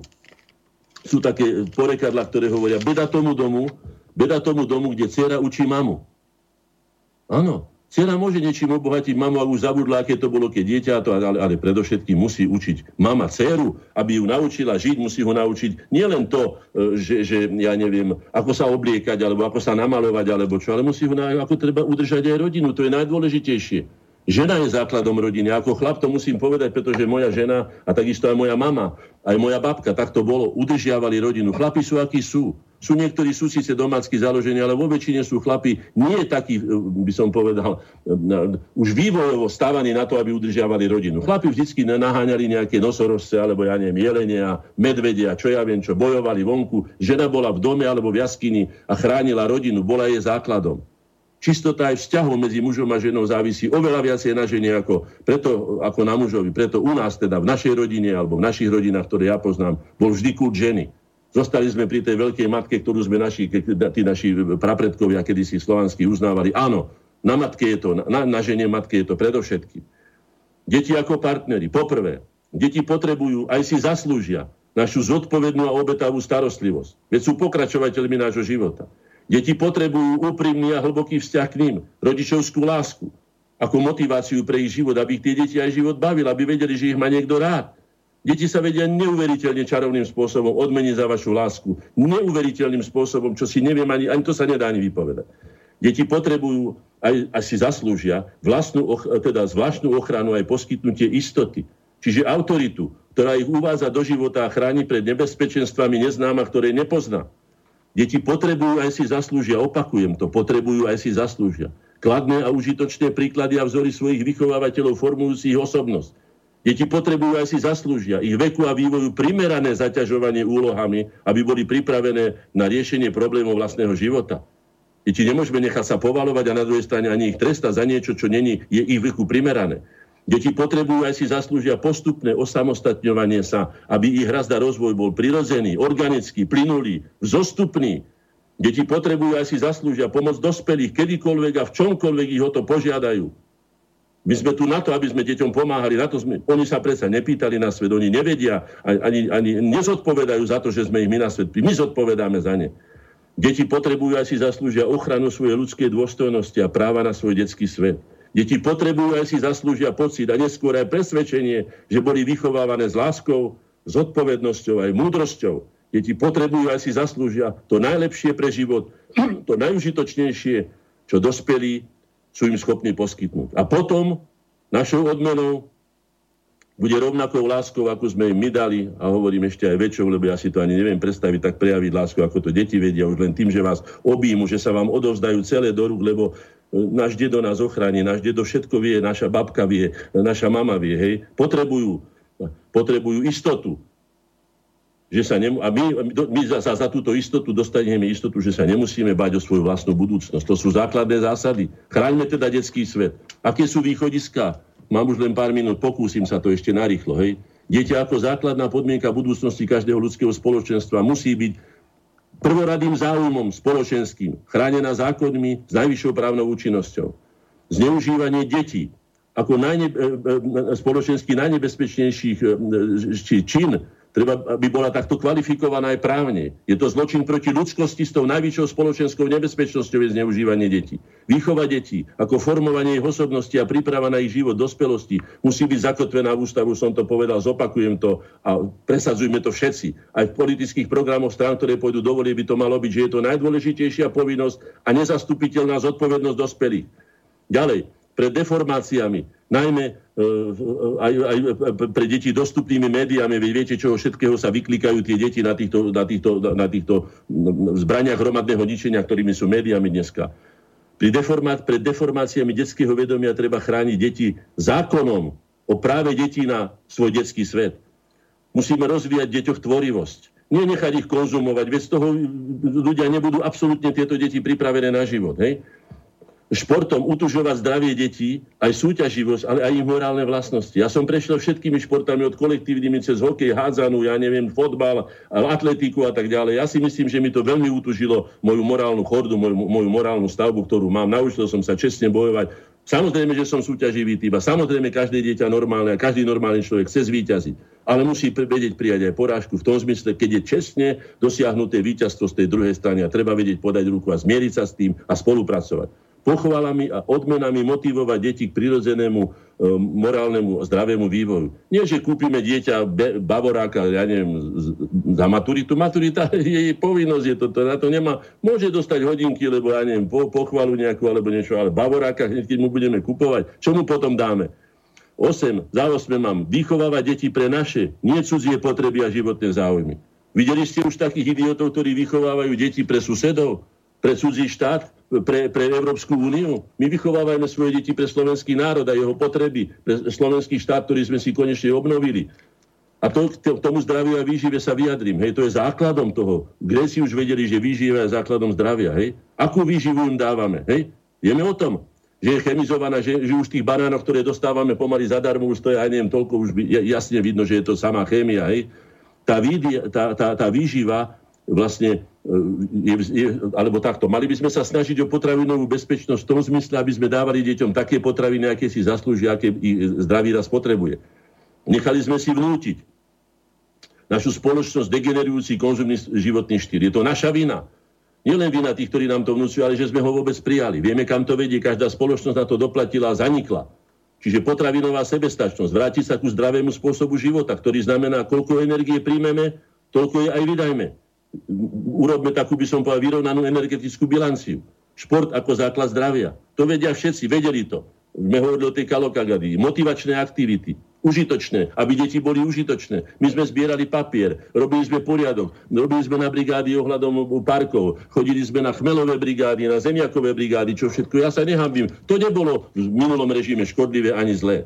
No, nebudeme im dávať predsa tie umelé čínske vajcia, tuto mám niečo strašné, som videl dokonca, ako sa umelé vajcia vyrábajú. Kliknite si to na internete, tam zistenie. Bezpečnosť, ďalšia vec, ktorú by sme nemali. Áno, to je základ istôt, základ stability. Všetká ostatná energia, ak budeme mať bezpečnosť zabezpečenú, hej, najmä tvorivá, môžeme venovať na naplnenie zmyslu života. Nemusíme sa sústavne báť a stresovať, obávať o svoj vlastný život, o existenciu štátu a tak ďalej. A žiť podľa vlastných predstav, doma vo svojej vlasti. Téza, kto nechce živiť vlastnú armádu, bude musieť živiť cudziu armádu. Je tézou Napoleónovou a vedel veľmi dobre, o čom hovorí. Áno. Prečo nemáme vojenskú povinnosť, ktorá bola? Tam chlapi sa stali dospelými v 18, 19, 20, obyčajne sa potom poženili, keď sa vrátili z vojny. Hej. Telesná kondícia plus psychická záťaž ako príprava na samostatný život. To všetko sme my dostali. Hej. Žoldnieri, áno, môžeme si povedať, dobre, budeme platiť žoldnierov. Ale žoldnieri vždy slúžili len tým, kto ich platili. A my nikdy nebudeme mať toľko peňazí, ako tí, ktorí si ich dokážu kúpiť. Dôkazom sú barbári v rímskej ríši, ktorí ho dostali tam, kam ho dostali. Potom výchova, príprava na samostatný život. Téza, kto vychováva vlastné deti na to, aby slúžili cudzím, nie jeho potrebám a záujmom, ako som už povedal. Riešenie. Vlastný školský systém vytvorený pre vlastné potreby. Vlastní, nie cudzí učitelia a vychovávateľia. Záruka, že chápu a rešpektujú životné potreby spoločenstva, pre ktorého sú súčasťou a ktoré ich vlastne platí a živí pánov učiteľov. Na čo my potrebujeme amerických alebo iných lektorov? Oni žijú iným spôsobom života. Ako sme videli ten film Faliu pán profesor, tak potom ďakujem pekne za takúto pomoc. To je likvidačná pomoc. Hej? Vlastné a z vlastných potrieb vyplývajúce školské osnovy. Veď viete, že každý minister školstva tu robil akúsi reformu. Ja som ich nazval deformami. Čo vymýšľame? Kolesa. Kolesa sú dávno vymyslené. Využívame kolesa na to, aby sme ho čo najrozumnejšie použili na to, alebo teda to, čo už je vymyslené. No. Nie, že budeme podľa kvót vysoko odmenujte učiteľov podľa toho, aký výkon dajú, ako sa uplatňa ich deti v živote, ako sa uplatňa na vyšších stupňoch škôl, ako sa uplatňa v živote. A nie podľa toho, koľko sa ich nahrnie do školy. Školská výchova detí, všetci, ktorí chodia do predškolských zariadení, jasle, škôlky, všetkých typov a úrovní, by bolo treba považovať za deti. Až po tých vysokoškolákov, to sú všetko deti, to sú naše deti.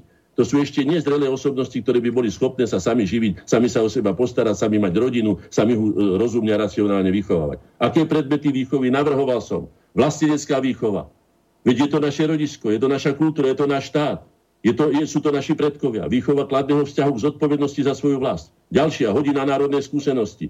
Dejepis nie je taký dôležitý. To si načítame v knihách, kedy sa čo urobilo, dátumy a tak ďalej. Ale aké je poučenie z toho, čo to pre nás vyplýva, aké mali tie, ktoré deje, alebo tie osobnosti vplyv na náš národný vývoj. A ďalšie. Hodinu ľudovej múdrosti som navrhoval. Veď si uvedomte, že v Zátureckom, v Dobšinskom, v mýtach, v bájach, rozprávkach je taká obrovská múdrosť, ktorou sa môžeme vyrovnať všetkým národom, aj Číňanom, aj Grékom, aj neviem tým všetkým. Prečo ho neodklájame? Prečo ho neotvoríme? Prečo ho nedáme vlastným deťom? Toto je vaša duša, to je vaša povaha, toto je vaša národná skúsenosť. Podľa tohto žite. Aký je cieľ? Vychovať samostatne mysliacu a tvorivo konajúcu generáciu vlastencov, ktorá dokáže pokračovať v naplňaní pravdivého odkazu a zmyslu slovenských dejín a zabezpečiť našu dlhodobú perspektívnu budúcnosť. Neviem, koľko máme času, ale dovolím si... Pán Hornáček, už len 2 minúty. Dobre, tak vám prečítam niečo a potom vám poviem, čo to je. Dobre? Je to zo slohovej úlohy. Mám to tu ako zo zošita. Môj vzor, osnova, charakteristika, predstavenie, menovek, to sú také zadania. A tu načítam. Môj vzor. Mojím vzorom je môj otec. Má 39 rokov. Je strednej postavy, má čierne oči a je silnejší vzrastom. Je ochrancom prírody a rád chodí do nej na prechádzky. Cez leto chodíme na ryby a na huby. Rád pomáha zvieratám a je členom polovného a rybárskeho zväzu. K ľuďom sa správa dobre a prívetivo, je energický a každú vec dotiahne do konca. Vie sa zorientovať aj na zložitejších situáciách. Vždy koná rýchlo a pohotovo. Má veselú povahu a vie sa dobre zabaviť v spoločnosti, ale nefajčí a nepije. Má rád zvieratá a preto im nedovolí ublížiť aj v zime a stará sa o ne tým, že im nosí do lesa krmivo, sol a seno. Vtákom stavia búdky a vešia ich na stromy v lese. Povinnosti si vždy plní svedomite a dôkladne, nikdy nenechá vec nedorobenú bokom. Najviac si na ňom vážim, že je energický a má dobrý vzťah k ľuďom a k prírode. No. Toto napísal môj syn, ako 10-ročný, tento zošit žena chcela vyhodiť, náhodne som sa k nemu dostal. Takto má ako 39-ročného muža, dneska mám 69 rokov, 30 rokov viacej. Takto ma charakterizoval môj vlastný syn, 10-ročný. Predpokladám, že úprimný. A prijal by som každému, lebo som hrdý na toto a skutočne neviem, nakoľko som sa zmenil od tohto tejto charakteristiky. To nech posúdia iní. Ale ja som skutočne hlboko dojatý a ďakujem môjmu synovi za to, že som ho zrejme dobre vychoval, keď som takýmto vzorom pre môjho syna. A prijal by som, aby takéto vzory boli svoji rodičia pre svoje deti, ako som bol ja pre svoje vlastné deti. To by som povedal na záver. Ilúzie som o živote už dávno stratil, ale ideály som si ponechal a podľa nich budem žiť naďalej. Jedným z nich je aj to, že som dobre vychoval svoje deti a že hádam prežijú plnohodnotný a ľudský dôstojný život, ako sa to podarilo aj mne.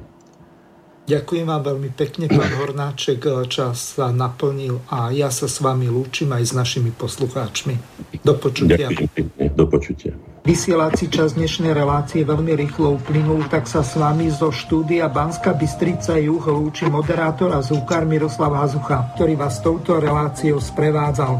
Vážené poslucháčky a poslucháči, budeme veľmi radi, ak nám zachováte nielen priazeň, ale ak nám aj napíšete vaše podnety a návrhy na zlepšenie relácie.